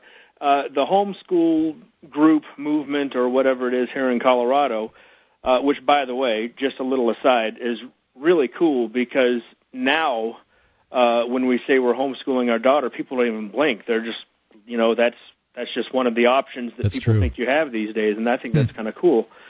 Um, but I- anyway, uh, the guy said uh, talked about getting a, a tax break, and this homeschool group here in Colorado, they were all set to march up to to Denver to the capital to demand that they get a tax break for all the money that they spent on homeschooling supplies. Until one of them, uh, in one of their meetings, said, "You know, if we do this, the government will then have they they will think at least that they they have the right to investigate your homeschooling practices, your curriculum, etc., to make sure that it meets their standards. Because if they're going to give a tax break, keep in mind, government people think that a tax break is giving money away. They think that, oh, gee, we have to let go of some of this money that's ours. Mm-hmm. That's how they regard it.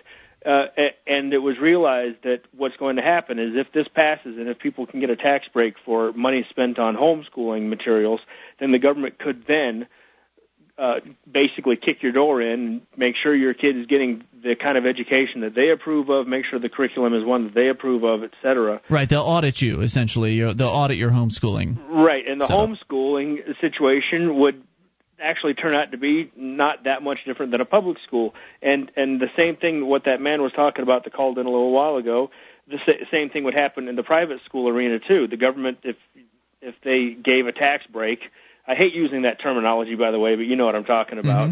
If they give if they give a tax break to people uh, for money they spend on a private school, uh, then the government could then go to that private school and say, you know, let's see your teacher's qualifications, Hmm. let's see your curriculum, et cetera. Good point. I'm glad you uh, you went there because I, I was actually kind of stumped on that uh, because Mark, you had pointed out, well, any tax break is a good thing, but you kind of uh, drew down what it is that the government could do as a result of that extra perk being given Uh, out. and I would say more than likely would do.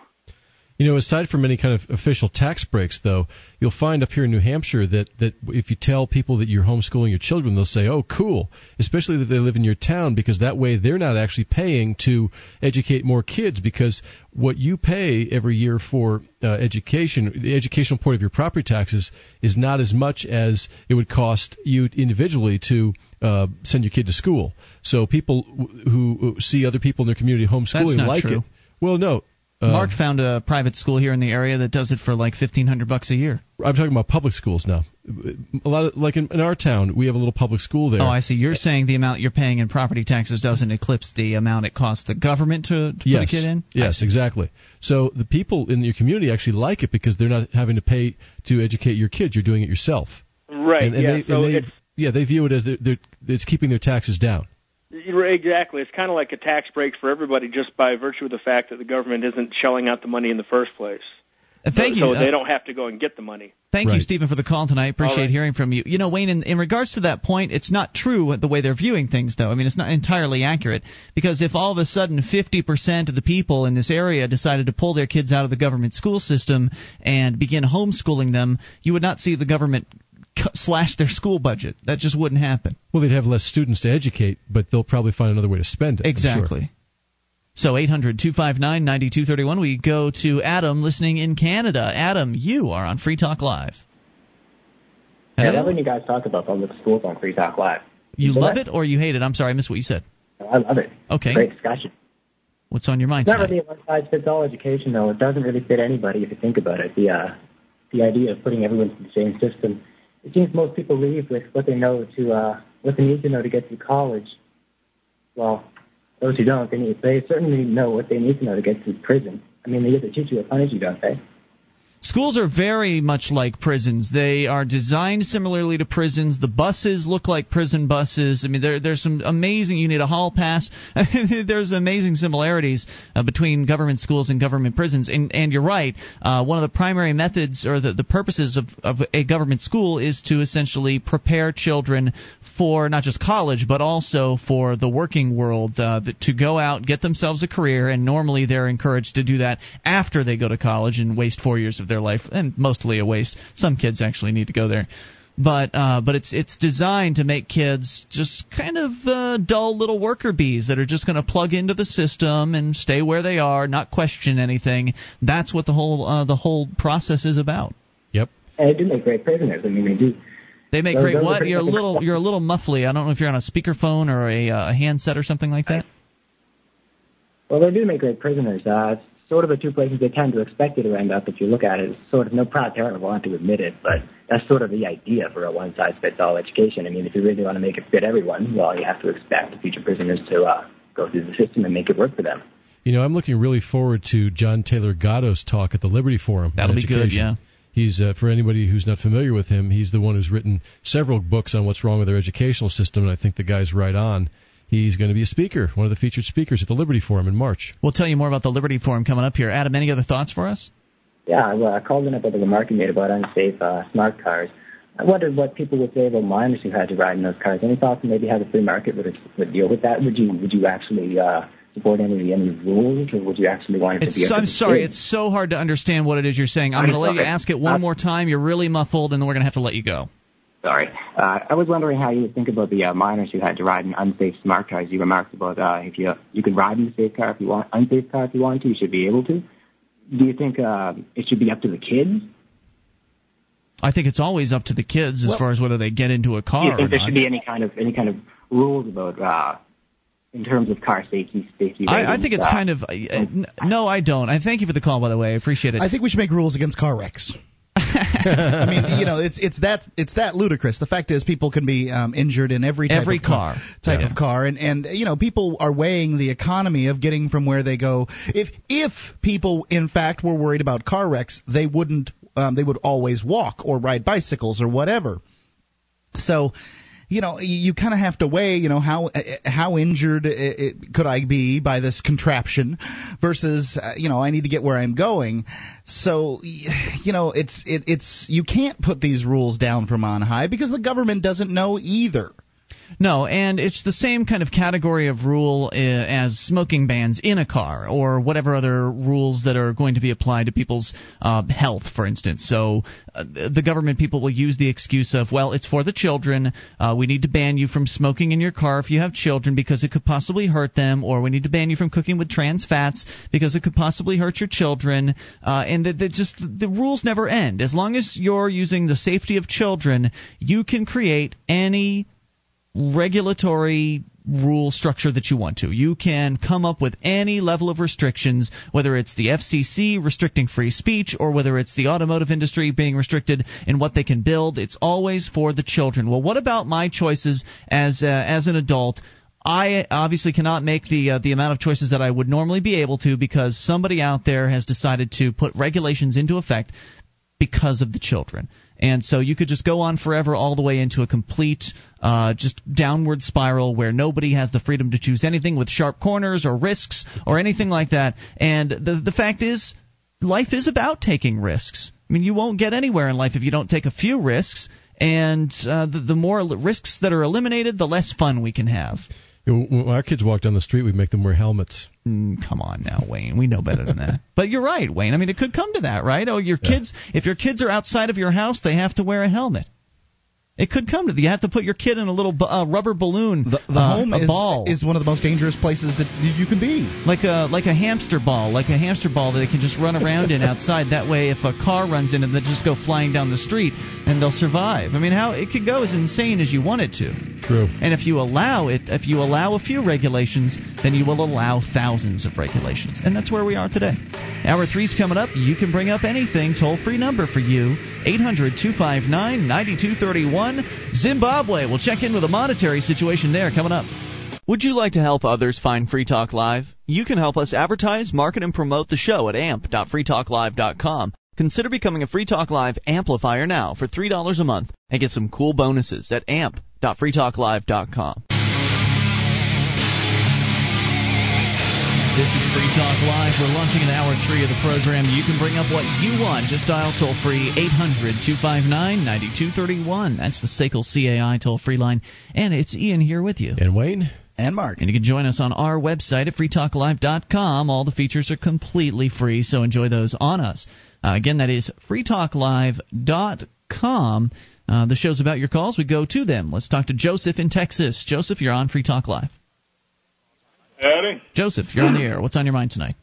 Well, I want to talk. I called in a few days ago about uh, the hazards of electromagnetic field, and I afterwards I tried to call back in again because uh, you know maybe a lot of folks don't give much credibility to that, but uh, You're the man the to American recap for our Journal listeners. of Industrial Medicine August issue this year had a pretty big article in there about uh, EMF causing cancer. You are a man who the worked article for. written about a public school in California where a bunch of teachers and students were getting sick.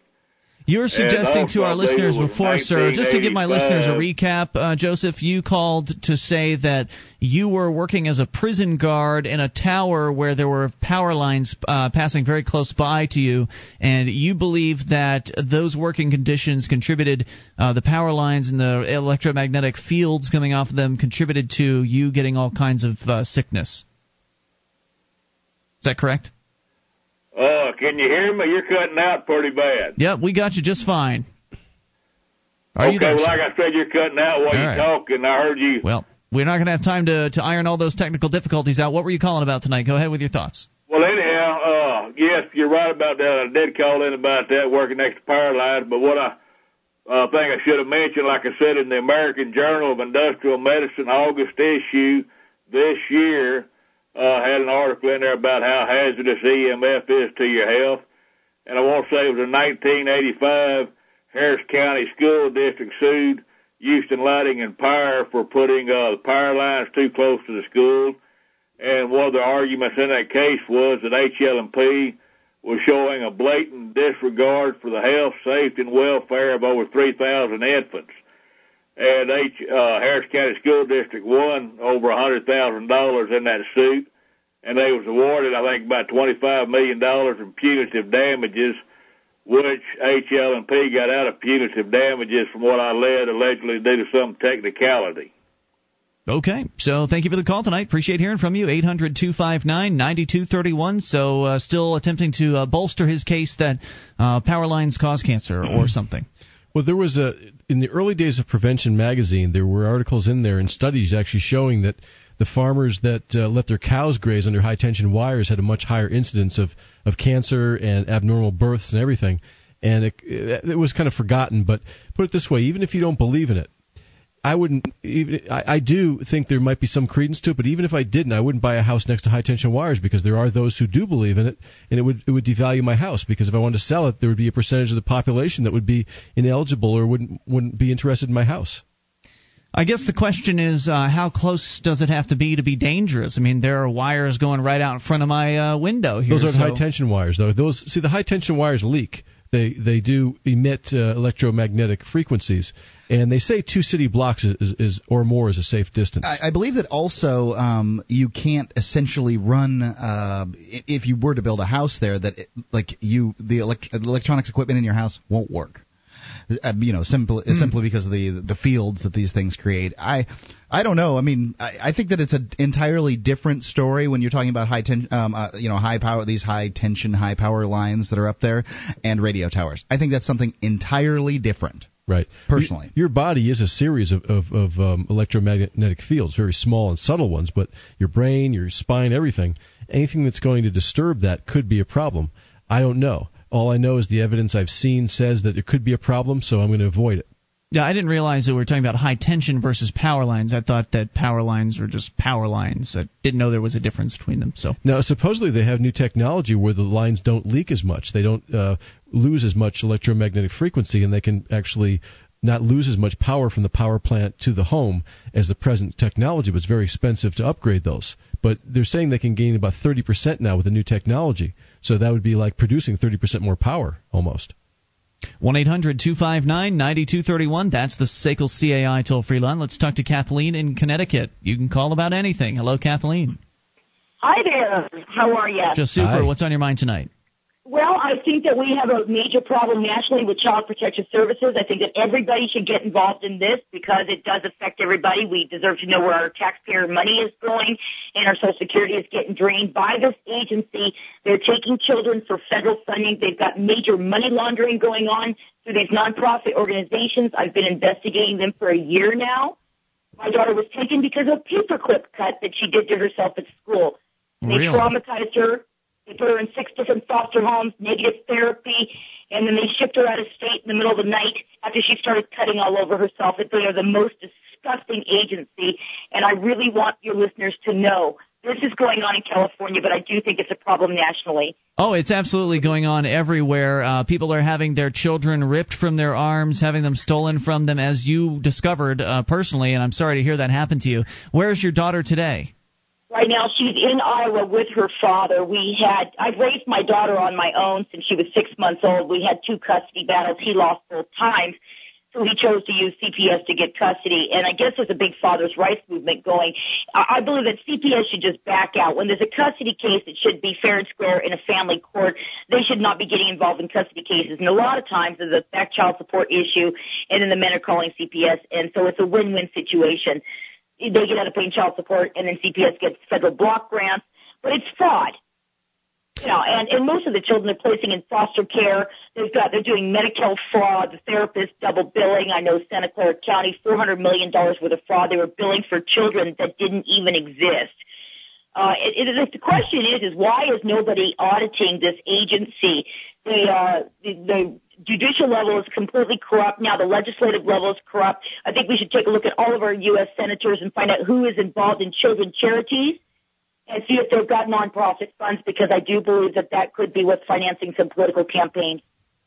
Now, Kathleen, I wouldn't I wouldn't disagree with uh, the vast majority of things you've said here. I um I I I think that family courts can be somewhat skewed towards the women, and and I can see why some guys would would uh, would run to the government to solve the problems. Now, every time you run to the government to solve a problem, generally you're going to be disappointed, and that's it, this is a, a dis, one of those many disappointing outcomes. But uh, you know, it's it's a shame that they use these kids for you know funding purposes, and then they don't want to let them go.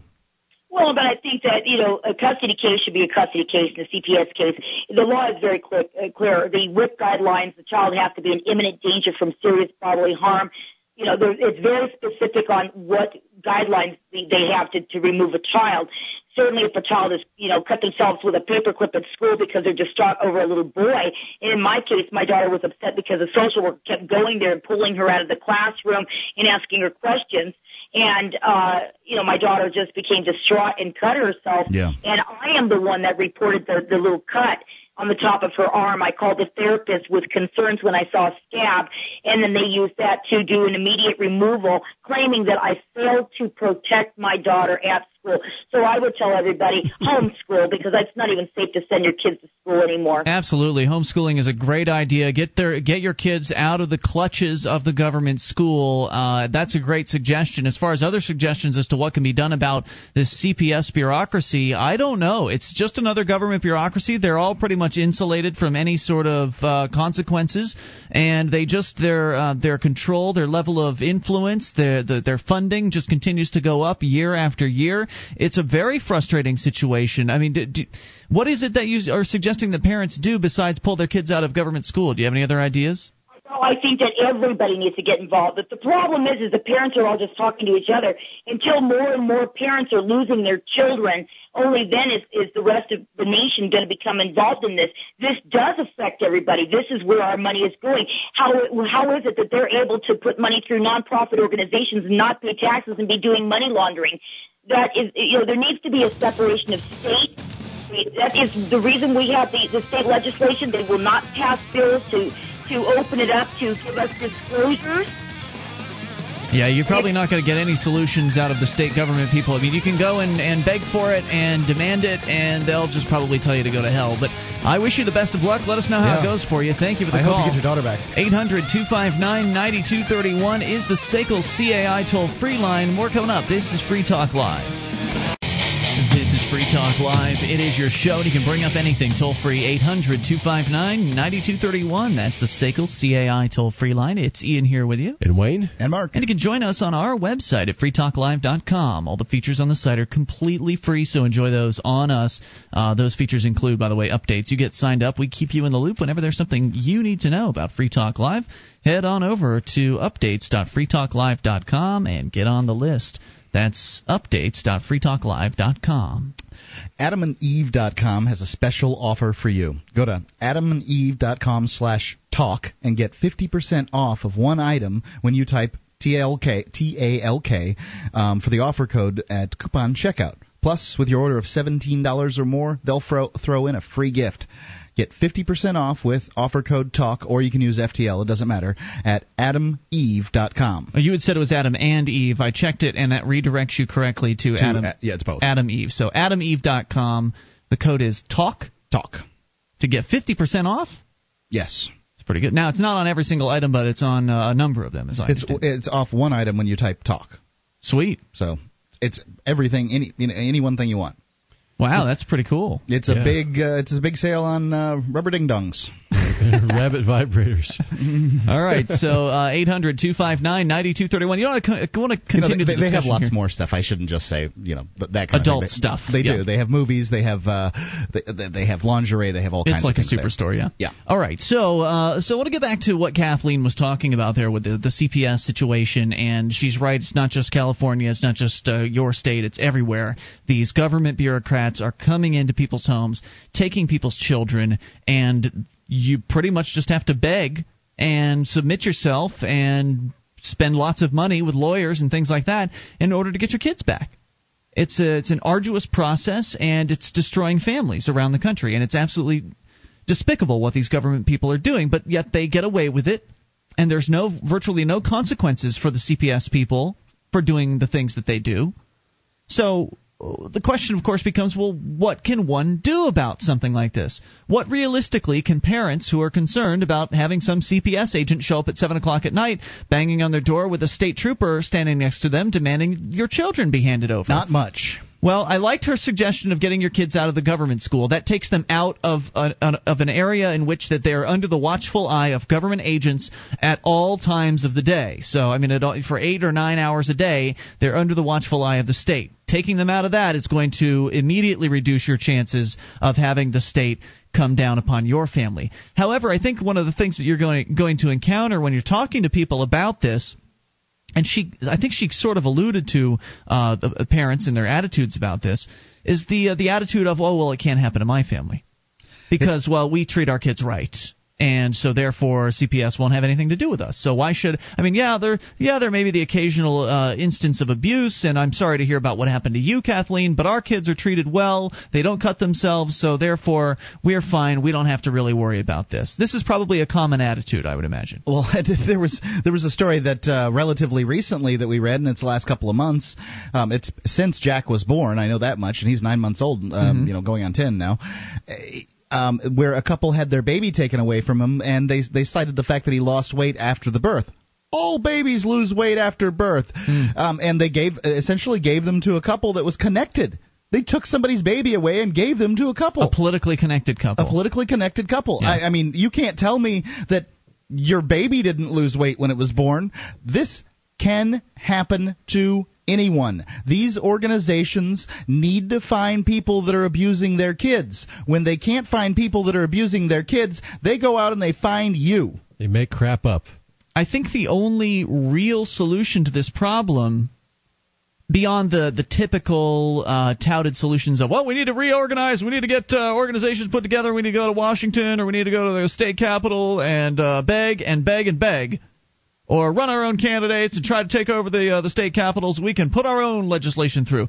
I, that hasn't really done anything to stop CPS so far. It seems like CPS is just getting worse. So maybe there's just not enough motion in that direction. I don't know, but it doesn't seem to me that the political system has any answers. Mm. I don't think it has any answers. And you can better believe that if you try to abolish CPS through the political system, you're going to come up against the union of CPS members whose jobs are dependent upon the existence of CPS in its current form, and they do not want you to change it, and they will fight tooth and nail to avoid having their bureaucracy eliminated or downsized. Whereas the parents that are going to be fighting the, the fight to eliminate CPS or to change it or to open the books or whatever it is that they want from CPS, those parents have full time jobs and those parents have things that they need to do and they have to put food on the table and they have responsibilities. So they don't have the kind of time that it takes to to do like a full time political battle against the CPS people, the union people, who it's their jobs that are on the line. They're going to invest whatever time and money they need to to make sure that they can keep doing uh, keep collecting those sweet government paychecks. So already the the political deck is completely stacked against those who would like to see change through the political system. And so I would like to suggest that those people who are concerned about CPS and those parents who are concerned about homeschooling and the regulations that are being applied to homeschoolers that are, uh, again, ever on the increase, the amount of government control over children, the, the amount of government control over parents and what they can and can't do. If you're concerned with these things and you also love liberty, I would suggest that you get together preferably join the Free State Project, come here to New Hampshire and get active for liberty here with like-minded people. But even if you're going to do, if, even if you can't do that, and you're you have to stay where you are for whatever reason, try to get together some level of non-cooperation where you are. Try to get together well, some group of parents that instead of begging the legislature, will basically say, look. We're just not going to pay you for this CPS thing anymore. We're not paying state income taxes anymore until this uh, you know until this situation turns around. Now that could result in people going to jail, but hey, you're going to have your kids stolen from you eventually, possibly. So what's the matter then? Let's put it on the line. Take a little risk here, because if you don't take some risk, then nothing's going to change. I can't say the political system will ever be successful at abolishing CPS. I'm not sure, um, you know, about the system there. I'm not sure if the you know the state would come after your kids because you weren't paying taxes. I don't know, but I can tell you that uh, two easy steps that you can take that will help solve this problem are a take your kids out of public school That's and, and do, uh, yeah. homeschool them or private school them. Uh, private school uh, not as good as homeschooling, but certainly better.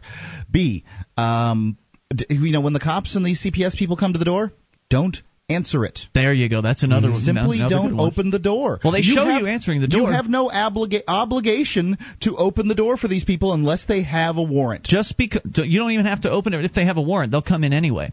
Uh, so the video footage that you always see on the news or on cops or on whatever television show it is that's promoting this footage always shows people opening the door for the police whether it's in a in a movie Hollywood movie or whatever. So we're constantly bombarded with this imagery of obedience and opening the door for the police. But you're absolutely right Mark. And this is a tip from Barry Cooper over at nevergetbusted.com never open the door for the police. In fact there's not even any obligation to speak to them. If they come up to your front door and they're knocking knocking on your front door and it's 7 o'clock at night or whatever time of day it is, and you can identify them as government people, or if you can't identify them as your friend, don't open the door for them. They're a stranger, and you should treat them as such. Leave them out there, especially, and if they're a government stranger, then they're dangerous to your freedom and to your children. Keep the door closed. If they have paperwork for you, they'll leave it there if they want to. They may actually have to touch you with it or something like that, so they might not be able to successfully complete their little mission if you don't answer or open the door. Don't talk to them. They're parasites, they're dangerous individuals. But beyond all that, Mark, I believe that we need uh, real non cooperation. I think homeschooling parents and parents that are concerned about this should get together in the same geographic location and tell the government to flip off. With your help, we can spread the message of liberty around the world. Consider becoming a Free Talk Live amplifier for just $3 a month now at amp.freetalklive.com. If you can't afford it, keep enjoying us for free. If you can spare the three, visit amp.freetalklive.com. This is Free Talk Live. The toll free number for you to bring up what you want is 800 259 9231. That's the SACL CAI toll free line. Are you breathing heavy into the microphone, Wayne? Must you? No, I'm not. Well, then it was you, Mark. All right, it's Wayne. 800 259 9231. Uh, you bring up what you want, and you can join us online at freetalklive.com. Live streams are there broadband version, dial up version, webcam, all totally free for you at listen.freetalklive.com. That's listen.freetalklive.com. Wayne, you were talking earlier about John Taylor Gatto, and he is, I believe, the former teacher of the year for New York State. And Yes. so somebody who was who has been deep inside the belly of the beast, a man who knows the inside of the government educational system uh, too too well, and he can talk about it, and he will be talking about it at the upcoming 2009 Liberty Forum this March, March 5th through the 8th in Nashua, New Hampshire. You want to get registered uh, registered for this while you can, while the early bird pricing is still available at freestateproject.org slash liberty forum. Not only will you get to see John Taylor Gatto speak, and of course meet him, you'll also get to meet all kinds of other liberty-oriented luminaries like Anthony Gregory from LewRockwell.com, Will Buchanan from the Walk for Liberty, Marc Stevens from Adventures in Legal Land, Mary Ruwart, you might have heard of her, Glenn Jacobs, uh, you might know him as WWE's Kane, and Richard Heller going to be there from the Heller versus DC gun case. So a huge lineup of people already, and there are more names I didn't get a chance to mention, plus more to be announced. Yeah, they're working on a few. I'm, try, I'm trying to get the lingerie models from AdamEve.com. Are you? too. that would be nice. Uh, but at the Liberty Forum, you'll be able to not only meet those liberty oriented luminaries, but you'll also meet hundreds of people who, like you, get liberty. You don't have to start at the beginning with these folks. They understand the non aggression principle, they understand allowing their neighbors to be free. They get it, and they're all in the same place, and they're hanging out, and they're networking, and they're, you're attending panel discussions and going to luncheons and dinners and after hours parties, and it's a great time. Free Talk Live will be broadcasting live from the entire event, and you can get a discount if you use our code to get registered. Our code 2009 FTL. That's 2009 FTL. The place to go freestateproject.org/slash Liberty Forum, and we will see you at the 2009 New Hampshire Liberty Forum. And I, it goes uh, since we're talking about the Free State Project, I'd like to reiterate my suggestion uh, to those parents who are sick and tired of the abuse that your family is suffering at the hands of the government. If you haven't had your children stolen from you yet by CPS, you should just consider yourself lucky. I mean, it's just it's roll of the dice as to whether or not you're going to end up with some busybody neighbor that doesn't like the, the you know the, the color of the flowers in your front lawn, so they've decided to report you uh, to the CPS organization in your state, and then they come and steal your kids from you. It's it's just a crapshoot as to whether or not it happens to you or not. Or maybe you're homeschooling family and you're getting sick and tired of all the regulations and the controls that are being placed upon you and you don't know what to do about it. The Homeschooling Alliance in your state hasn't been able to stop the new regulations. You're not sure what to do. Well, get together with other people who are willing to actually take action instead of just call their representatives and beg. The people here in New Hampshire are willing to do more than just the same old politics. And there's still politics going on. If that's what floats your boat and that's what you want to do, you can run for office in New Hampshire and you can probably actually win. Yeah. Whereas in California, good luck winning a, uh, a state representative seat in California. In New Hampshire, it's like you got a, you've got 3,000 voters or something like that per seat or something. Yeah, there were there were 400 state reps here, so you can throw a rock and hit your state rep's house. And the nice Right. thing about all that is, is that no st- no small group of state reps become self-important. There's so many of them; they only get paid $100 a year.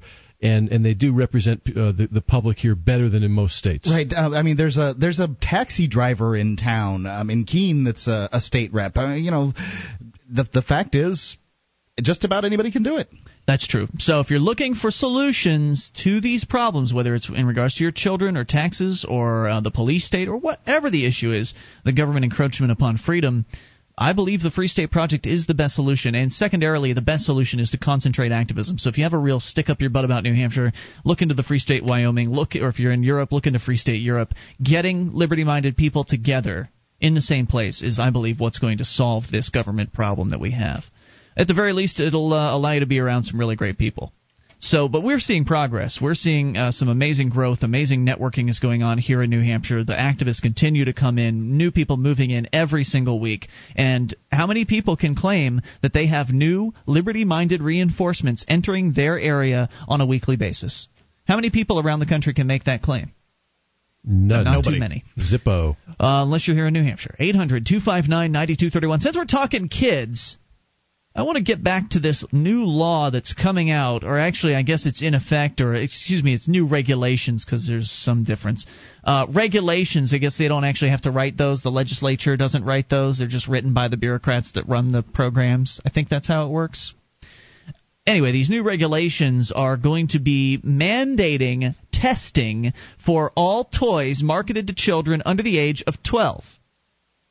And we talked about this, uh, I believe it was last week on the program, how absolutely outrageous this is, and how these regulations are going to put small toy manufacturers out of business. That's the end of the story. If you are a uh, an occasional toy manufacturer, if it's your hobby to manufacture toys for kids, take them down to the consignment shop and sell them there. If what you like to do is whittle wood into different toys and then sell them on the marketplace at a flea market or a consignment shop, you're going out of business because now with this new piece of regulation or these new regulations that take effect February 10th, you will have to test every single model of toy that you create to the tune of thousands of dollars for lead testing and what they call phthalates. What about yep. splinters? They've been known to cause serious injuries. from well, wood toys. Well, they're not outright banning wood toys. If you're testing, if you're testing your wood toys for phthalates, um, you're wasting your money because it's for plastics. And uh, lead is only intended for painted toys, but again, all toys that are intended for children under the age of 13 or 12, uh, 12 or under will be forced to go through this testing process, which means that you're not going to be able to do your business anymore unless you all of a sudden change your toy block set to for children over the age of 13 and, or only for 13 and older. And you can't wear, use lead paint or lead varnish on your wood toys if you manufacture those. But you know, if I were a toy manufacturer, I would find an independent testing organization like Underwriters Laboratories to test all my toys before I put them on the market and then they'd have their little stamp on there and and and, and if there was a problem. But that that may not be good enough here wayne. I mean i don't know what organizations are government approved to do these oh, tests. that, oh that's right. They have to be approved. I, am not sure which ones are approved but either way uh, if you're just an occasional toy manufacturer or a small mom and pop you're just making fun toys for kids. You've never had to get a, a stamp of approval or some third party certification. Who ever thought to go get certified to sell a, a block set to some kids? There's going to be a lot of former members of the Bush administration looking for jobs.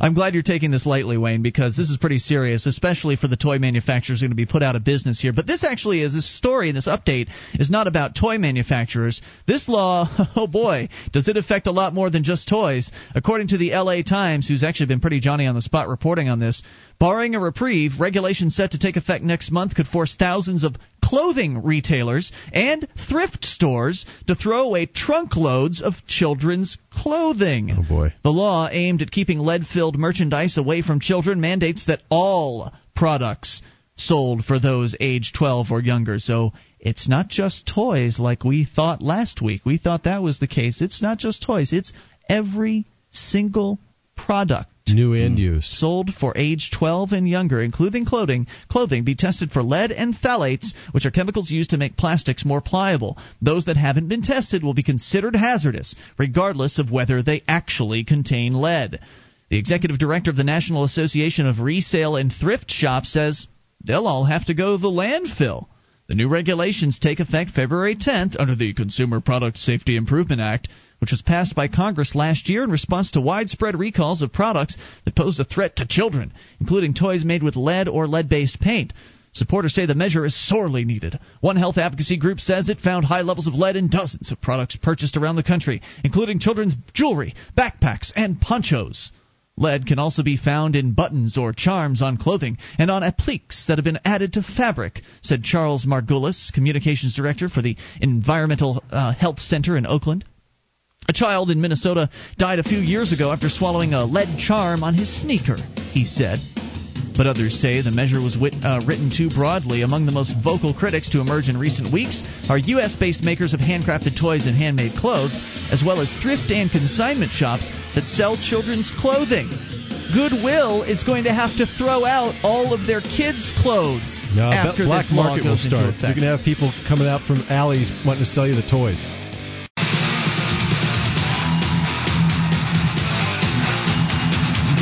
Talk Live. Only moments remain. You can take control of the airwaves and bring up anything. Toll free number 800 259 9231. That would be the SACL CAI toll free line. It's 1 800 259 9231. You can join us on our website at freetalklive.com. All the features are totally free. So enjoy those on us. Again, freetalklive.com. And if you like the show and you want to help support Free Talk Live, shop with us at amazon.freetalklive.com. Enter Amazon through that link, and Free Talk Live will get a percentage of your purchase. So uh, head on over, shop at amazon.freetalklive.com. Enjoy over 41 categories free Super Saver shipping on a whole bunch of items and feel good because you're getting the brands you trust at great prices and Free Talk Live is benefiting when you enter through amazon.freetalklive.com. So, continuing the story here from the Los Angeles Times about another aspect of the Consumer Product Safety Improvement Act. Uh, which was passed last year by Congress. Uh, regulations take effect February 10th. Actually, there are a few different points at which the, there are different uh, portions of regulations that take place or that that will uh, that will take effect at different parts of the year, but many of them are starting on February 10th, where all products marketed for children under the age of 12 will now have to be tested for lead and phthalates. Doesn't matter if you're a little company that's just manufacturing toys in your off time. Doesn't matter if uh, if it's your hobby. It doesn't matter if you're marketing products to children under the age of 12. You will have to have your product sent to some sort of testing center at a tremendous cost that is going to put businesses out of uh, toy small small toy, toy manufacturers will be put out of business. But now we're finding out that it's actually every product, not just toys, it's actually clothing and anything jewelry, backpacks, ponchos, anything marketed to children is going to be mandated that this testing happens.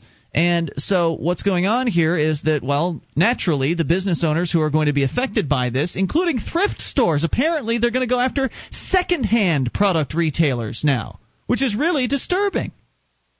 Uh, th- and then, of course, it's probably going to end up meaning that uh, they're going to do sting operations. They're going to go in and they're going to look, look at a thrift store and they're going to see, oh, this is a toy for a child. Let's see if it has uh, certificate. Nope, it was manufactured in 1985. I'm afraid you're not allowed to sell this. Wow. Are they going to Are they going to ban t- uh, old toys from being sold in This- thrift stores? I mean, if they're going to prevent clothing from being sold, what about toys? Well, this means they're going to hire more bureaucrats to enforce this. You're going to have people on thrift store patrol. Apparently, uh, apparently they are, uh, or that's certainly a real possibility here. Among the most vocal critics are the hand make, uh, the U.S.-based makers of handcrafted toys. Shauna Sloan, founder of Salt Lake City-based franchise Kid to Kid, which sells used children's clothing in 75 stores across the country, had planned to sto- uh, had planned to open a store in Santa Clara, California this year. She says, "We'll have to lock our doors and file for bankruptcy because they sell used clothing. the That's their business model." How can you sell used clothing if the regulations say that every piece of clothing has to be tested for lead? Right. You can't sell any clothes for anybody under the age of 12. Well, I suppose you can start to sell used clothing after the new tested clothes start to pass into the used clothes market. Yeah, but, but when's that going to be? And I guess every uh, it's going to be at least at least a year until you start getting some. Right, and how will you identify it? I mean, how will you identify when the clothing was made? They're going to have to start tagging clothes with manufacturing dates and certifi- certification seals. What this is just mind-boggling. Well, these little kids have to be protected because they're they're going to pay the national debt for us. Apparent, apparently they are. Of course, you know that the, the reality, Wayne, is that nobody's going to pay the national debt because it's just going to keep increasing. It's impossible to pay that off. But there is a possibility of a partial reprieve. The Consumer Product Safety Commission, which is responsible for enforcing the law, on Monday said it will consider exempting clothing and toys made of natural materials such as wool or wood. Or hemp. The Commission does not have the authority to change the law, but they can decide on how to interpret it. So they'll allow certain clothing to be exempted, but not other clothing. So only natural clothing. So if it's some sort of new man made fabric that's softer and smoother and more resistant to spills and things like that, I guess they'll have to get that tested, which means that if you're Salvation Army and you're taking clothing from a don- uh, from you know people are coming in to donate clothing to you, you're the Salvation Army. You're going to have to go through all the tags on all the clothes to make sure that it's 100% cotton or 100% wool. and doesn't have any of that man-made nylon stuff in it. You're gonna have to have a big dumpster out back. So this is pretty crazy news here. Uh, according to the details here, the commission uh, exempting natural natural materials doesn't go far enough, says the president of the American Apparel and Footwear Association. Clothes made of cotton but with dyes or non-cotton yarn, for example, might still have to be tested, as would clothes that are polyester cotton cotton blends. He said. The law introduces an extraordinarily large number of testing requirements for products for which everyone knows there's no lead, he said. Clothing and thrift uh, thrift trade groups say the law is flawed because it went through Congress too quickly. Well, let me tell you, if it took us a long time, it's still the vast majority of them do. doesn't matter how quickly it goes. By deeming that any product not tested for lead content by February 10th to be considered hazardous waste, they contend stores will have to tell customers that clothing they were allowed to sell on February 9th became banned overnight. These groups said the law should be changed so it applies to products made after February 10th, not sold after that date. So they're saying here is please let us be grandfathered in. Only mandate that new products have this testing. And isn't this pathetic? This begging. This begging is never going to get anybody's liberty back. Just saying, oh God, please don't regulate us too much. Okay, we'll take some regulations. You can regulate all the new products, but please just let us sell our old products here. Please just let us do our business. Isn't it sad?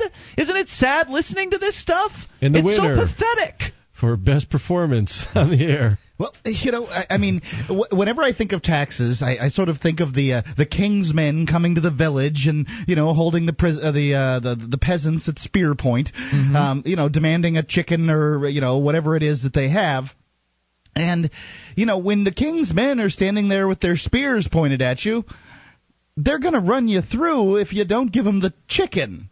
Do you know what I mean?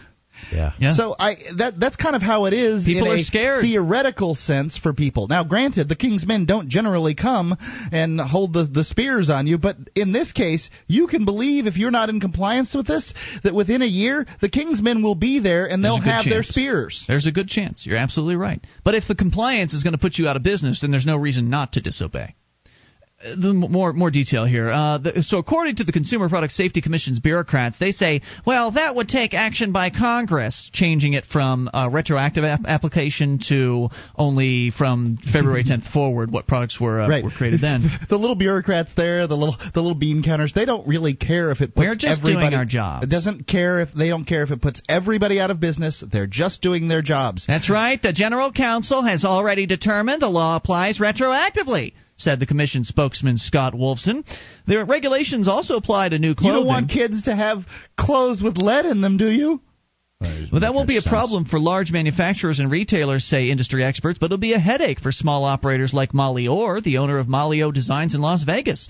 Orr has already produced her spring line of children's clothes. She says she can't afford the fifty thousand dollars it would cost to have a lab private uh, a private lab testing her clothing line. So she's trying to sell her inventory at a steep discount before February 10th. This woman is having a fire sale on her inventory, and she's going to have to probably close her business down. It sounds like she is closing her business. That's what it says. After I mean, that, she's preparing to close her business. I mean, what else is she going to do? He, she, here's what she has to say. We have a son with autism, so we're all about cleaning up the toxins that our children are exposed to, but I think the law needs to be looked at more closely to see how it's affecting the economy in general.